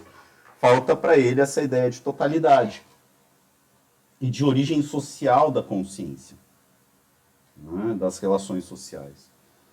E o, o Luria ele tem textos muito bons sobre isso. Pra uh, tem um texto do Luria criticando o naturalismo né, da, da, da, teoria linguística do Chomsky, que é muito interessante, que aponta justamente como essa ideia reducionista, biologizante reducionista, leva para um beco sem saída.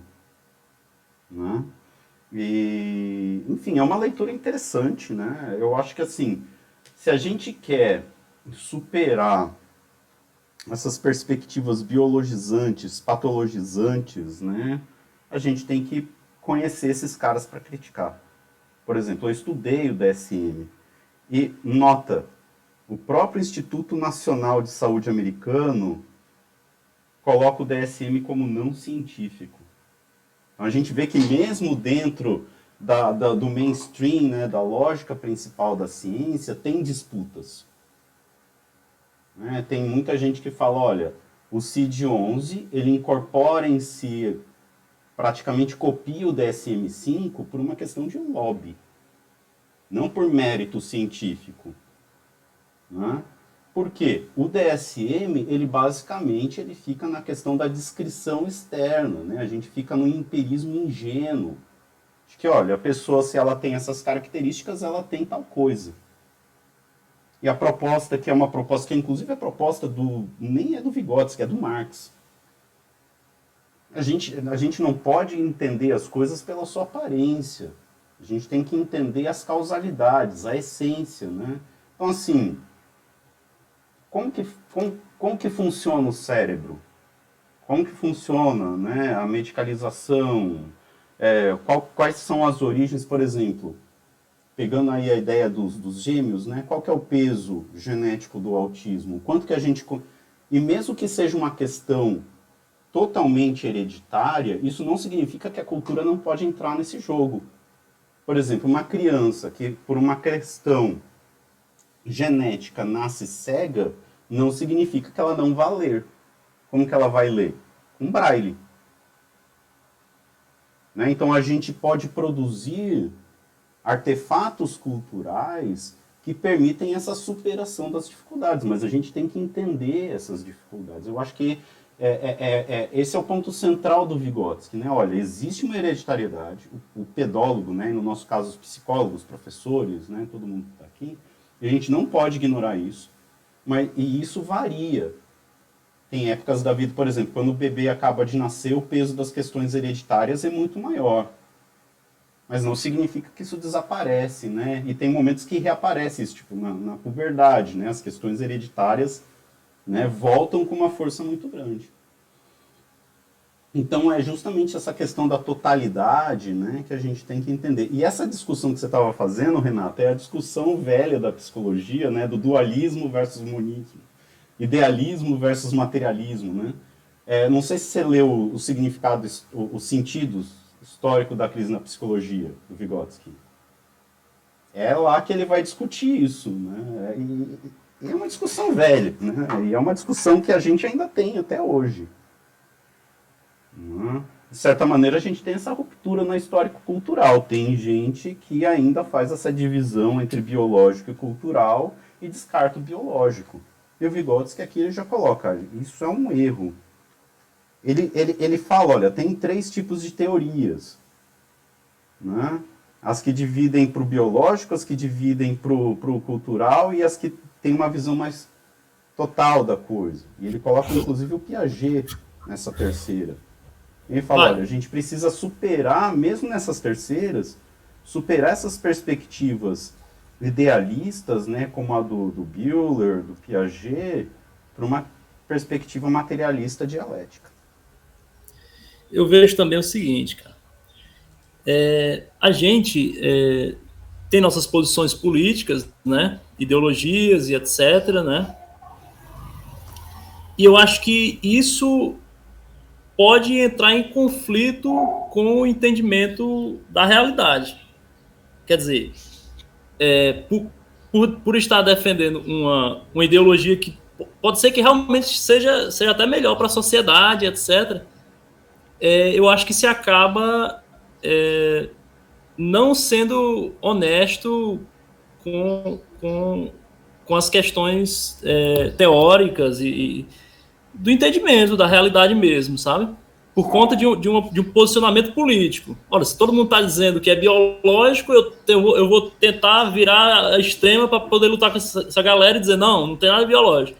É, foi uma crítica que não sei quem, mas fizeram ao, ao Lacan, sabe? Que o, o, o, o, o, o Freud ele levava em consideração, não sei, não sei até que ponto, mas também as questões biológicas, né?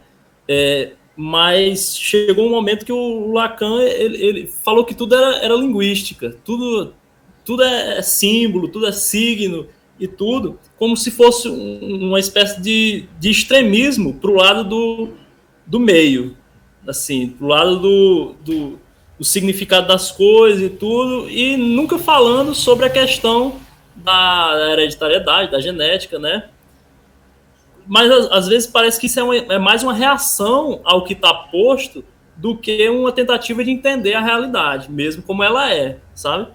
Então, eu, eu, eu, colocaria também no jogo essa, essa questão do posicionamento político na discussão, nas discussões que, que acontecem, sabe? Será que o que você está falando é porque realmente você acredita que não tem nada de biológico na discussão, ou ao contrário, não tem nada de, de, de, de social, não tem nada ou é porque você também aí por trás tem, tem uma ideologia e essa ideologia está influenciando no seu modo de pensar, porque você acha que também é importante é se posicionar politicamente diante do que você está vendo na sociedade, sabe? E às vezes a gente pode falar uma coisa sem, sem se dar conta qual é o peso da nossa ideologia naquilo que a gente está falando, sem, sabe? Então eu colocaria isso também na jogada aí.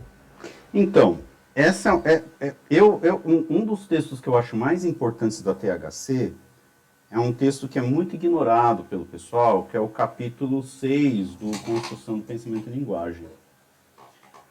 Que o Vygotsky vai colocar, olha, o que, que é um conceito científico? É um conceito produzido socialmente que a pessoa usa de maneira consciente e intencional. Traduzindo para essa discussão que você está fazendo eu sei do meu posicionamento ideológico, eu busco ter um posicionamento ideológico, né, construído com os meus pares e que faça e, e que de fato altere a realidade num, num, numa direção, né, é, que eu acho mais mais interessante.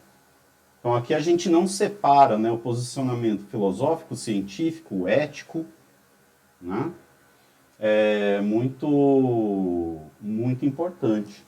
Né? É, e o Vygotsky vai falar, olha, como a partir do nosso cotidiano a gente vai, vai nas relações sociais desenvolver os, os, essa ideia científica.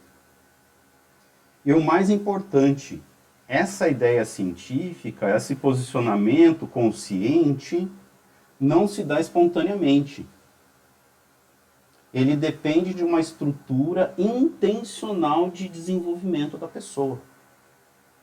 Então depende da escola, depende da universidade, depende do movimento social, sabe? Né? E o interessante é que a pesquisa do Lúria no, no Uzbequistão de 1932 aponta justamente isso. Ele mostra como as pessoas, antes dos processos de coletivização e treinamento técnico, tinham um grau de consciência de si da realidade muito menor. Então é, é, é, é, é, muito, muito interessante essa discussão e tem material na histórico-cultural para a gente debater isso. Né? É, eu às vezes fico chateado que o pessoal vai atrás de outras coisas, né? Assim, né? faz uns enxertos que você fica assim, precisa disso? Né? Precisa trazer um... Não sei, mas aí isso é, é birra minha. podem, podem ignorar.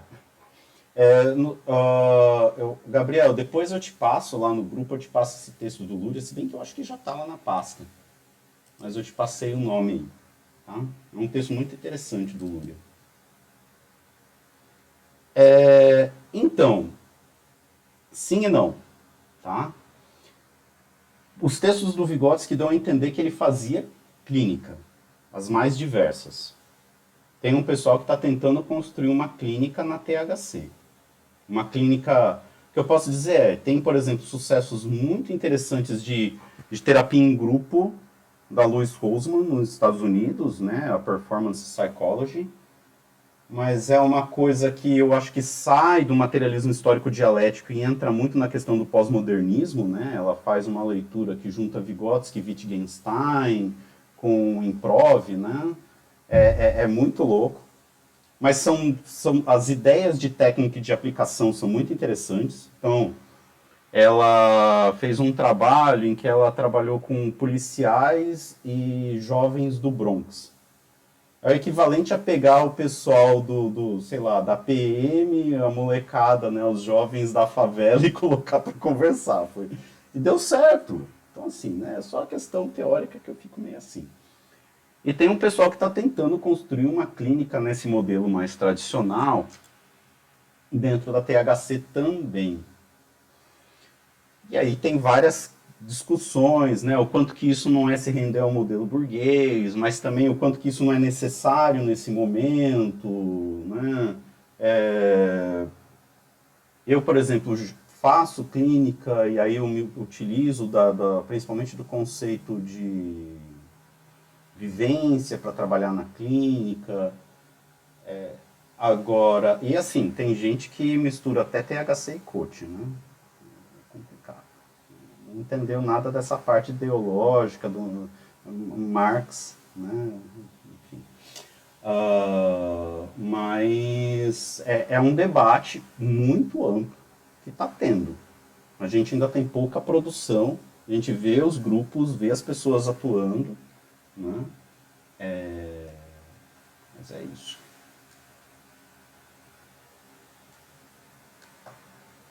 Alguém mais quer, quer falar? A gente ainda tem 10 minutinhos, pessoal. Eu queria fazer uma, uma pergunta aqui. Pois não. É, que é o seguinte, né? É, a gente está aqui falando sobre Vygotsky, né? O grupo é sobre Vygotsky e tudo, mas é psicologia histórica cultural e, e eu acompanhei a história da, da psicologia social e da psicologia sócio-histórica desenvolvida pela, Ana Bock e outras pessoas é, aqui na América Latina, né?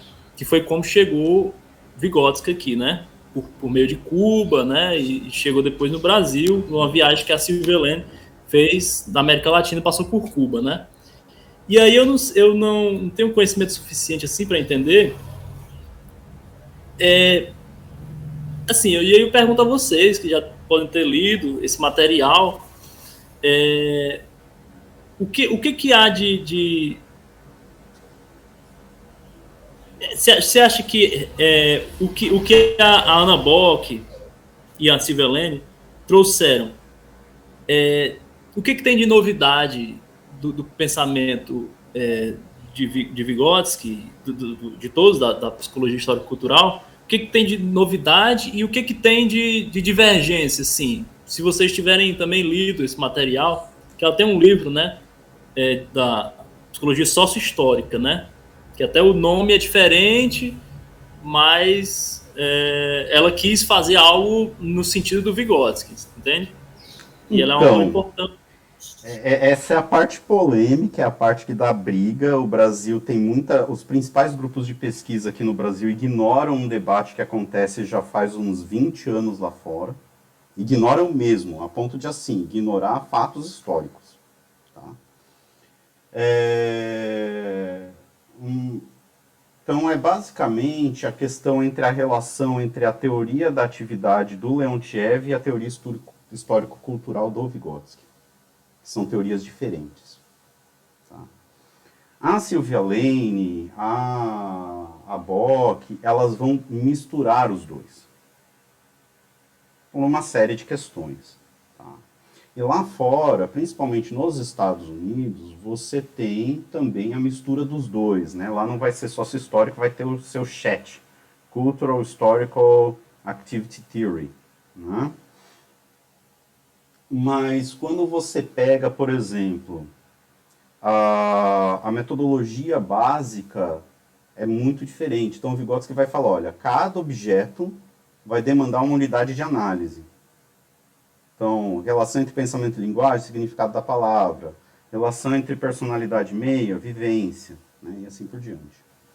E o mais importante do que a, o desenvolvimento das funções psicológicas em si é o desenvolvimento das relações entre essas funções psicológicas. Tá? O Leontiev ele vai por outro caminho. Ele vai falar, olha, a psicologia tem como unidade de análise a atividade. Tá?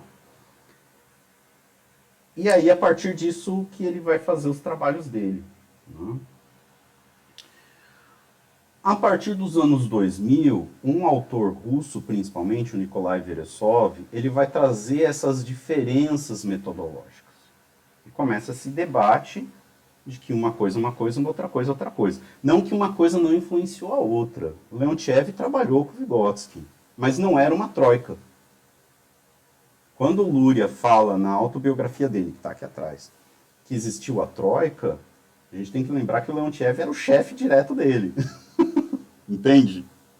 Esses caras também eram pessoas, assim como a gente, ia no banheiro, né, tal, né, tudo mais. É, e tem todas as questões políticas. O, o Leontiev ele era, na época, o nome mais importante da psicologia soviética. Ponto. Né?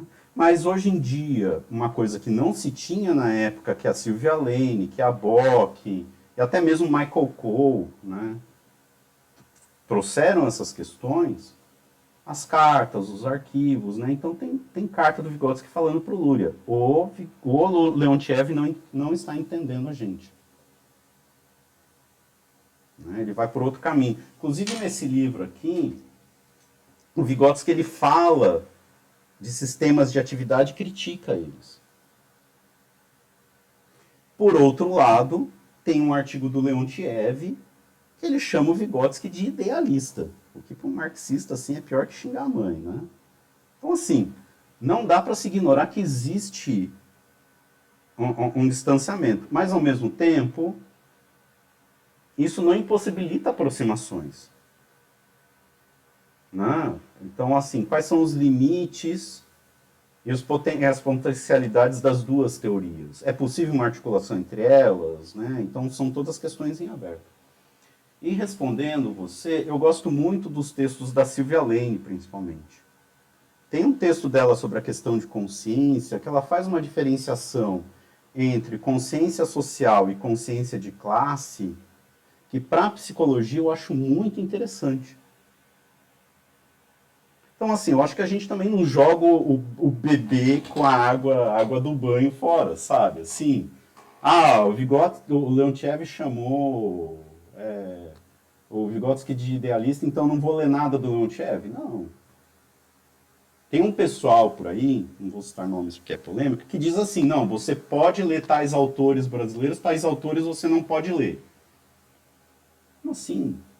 Então, o Marx não poderia ter lido Ricardo, não poderia ter lido Adam Smith, o Vygotsky não poderia ter lido Piaget. Eles ficaram na primeira parte e o Hegel aponta isso. Olha que interessante. Hegel fala, é um erro você parar na negação. Você tem que fazer a superação. Então a gente vê isso nos textos do Vygotsky. Você pega todo o texto do Vygotsky, ele vai apresentar lá, e o Buehler, o Piaget tem essa teoria, o Watson, o Freud tem essa teoria, tal, não sei o quê. A partir da própria teoria, ele mostra as contradições os limites dessa teoria, e só depois disso ele busca uma superação. Acho que a gente tem que fazer a mesma coisa. Né? Então, é, é isso. Essa é a minha opinião. Eu acho que a gente não pode, como materialistas históricos, a gente não pode ignorar a história. Então, não vou eu ignorar duas das autoras, que são as principais autoras da psicologia social brasileira, também não, né? assim. é muita prepotência, né? Então, eu acho que tem muita coisa importante, mas tem coisas que tem que ser super... A gente, é, nós somos seres históricos. Constituídos politicamente. Né? É, é isso. E a academia é isso, é política. A academia, eu acho que eu já falei lá no grupo, para mim a academia é um sistema feudal, é um sistema de vassalagem. Você, você fala assim, vou dar a minha lealdade ao orientador e ele vai me adentrar aos círculos dos, dos, dos titulados. E é isso. Bacharel, eu descobri esses tempos atrás, bacharel o nome bacharel surge de um tipo de cavaleiro da França no século XII, século X, século XII. É daí que vem o nome. Então, assim, a, a academia burguesa, ela tem o, um modo de produção feudal. E isso está nos matando. Pessoal na academia, quem faz mestrado, doutorado, sabe o quanto que sofre para produzir. Então, assim, e a União Soviética não superou esse modelo. É uma pergunta que eu tenho me feito. Como superar esse modelo feudal burguês de produção de ciência? Não faço ideia. deixa, deixa, eu acho que, assim, se alguém, a gente está dando tempo aqui, se alguém quiser fazer algumas considerações finais, principalmente o Renato, né, que fez a apresentação, mas eu deixo essa bomba aí para vocês. que eu não tenho resposta, tá? Não faço ideia.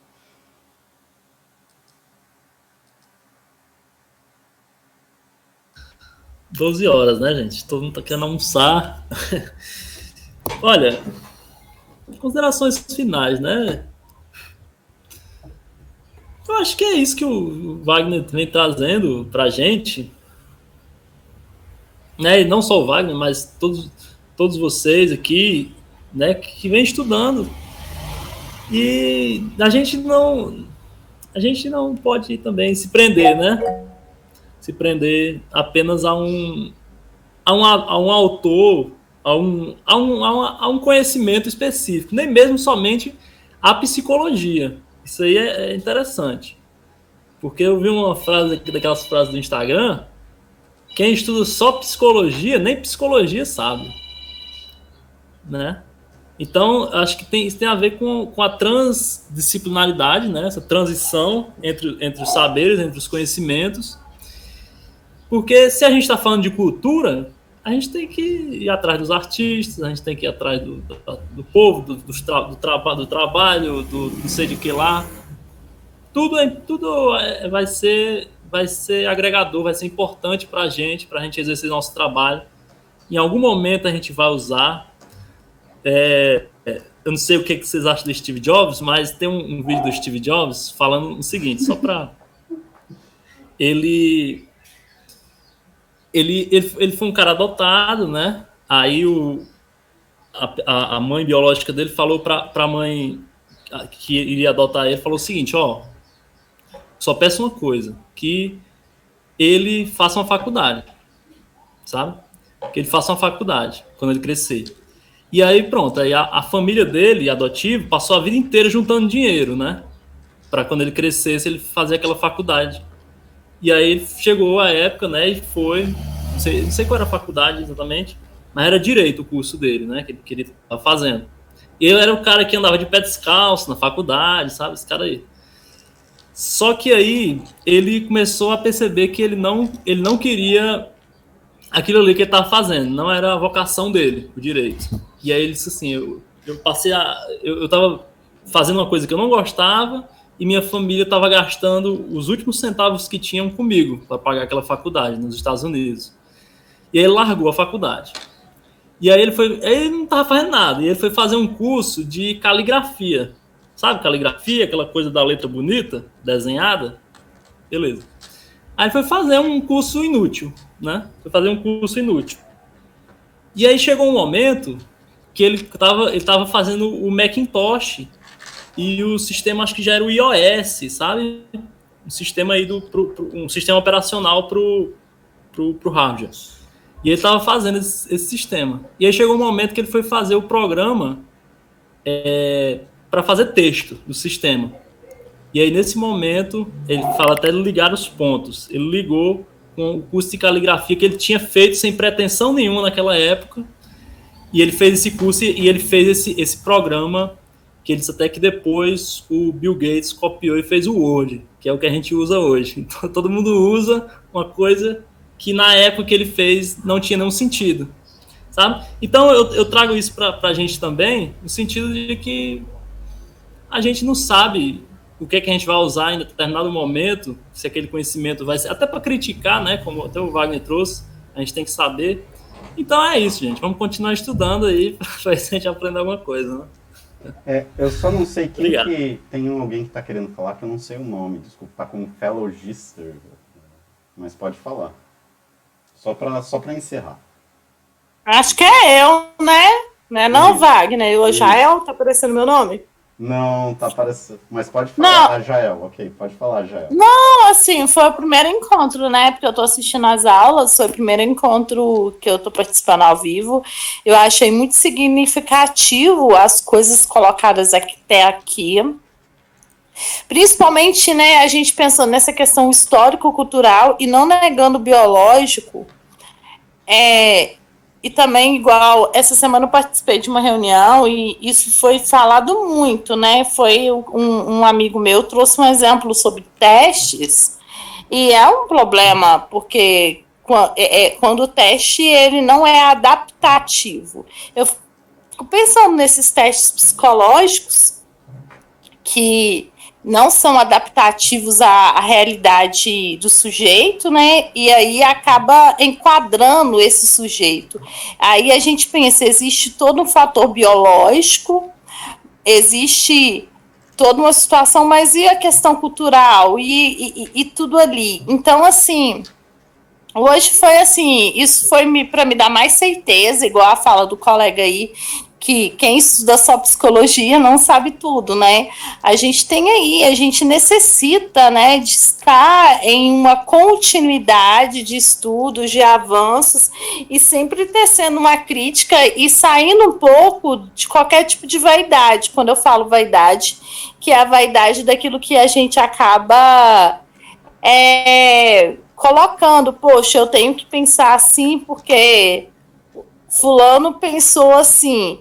E é isso, eu acho que estudar e buscar, né, caminhos dentro das nossas questões, igual foi falado muito sobre o autista, e eu gostei muito, aprendi bastante aqui hoje, é, é, é necessário, e esse necessário é o necessário contínuo dentro desse pensamento mesmo, que não é a psicologia que vai dar garantia, né? Porque as psicologias, elas não têm verdades absolutas.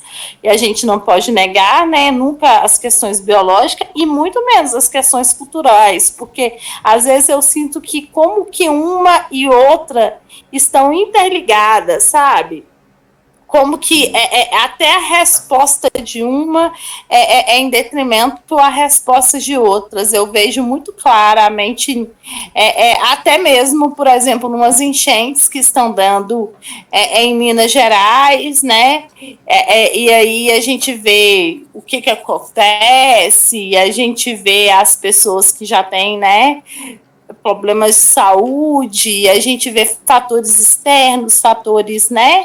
E a gente vai percebendo essas coisas como que tudo está interligado. Então, assim, se está interligado, não é, a gente não tem que, né, que nos prendermos a essa coisa que as psicologias têm a verdade. Eu gostei muito, eu quero agradecer pelo encontro, sabe? Foi muito significativo para mim. Era só isso que eu queria falar e desculpa pelo excesso. Tudo bem. Pessoal, vamos, vamos fechando então. Agradeço demais a participação de todos. Muito obrigado, Renato, mais uma vez pela, pela apresentação, foi muito bacana. É, e aí a gente se encontra de novo, então, daqui duas semanas. Quem quiser participar segunda-feira também pode, é o mesmo texto, né? Mas surgem outras discussões, que são pessoas diferentes, né? E qualquer coisa também, quem, quem quiser estar tá assistindo no YouTube, quiser entrar no nosso grupo de WhatsApp, tem umas discussões lá também, quiser participar com a gente aqui, né? Estamos, fiquem à vontade, ok? Então, pessoal, bom almoço aí, vamos todos comer, estamos com fome, né? Como disse Renato.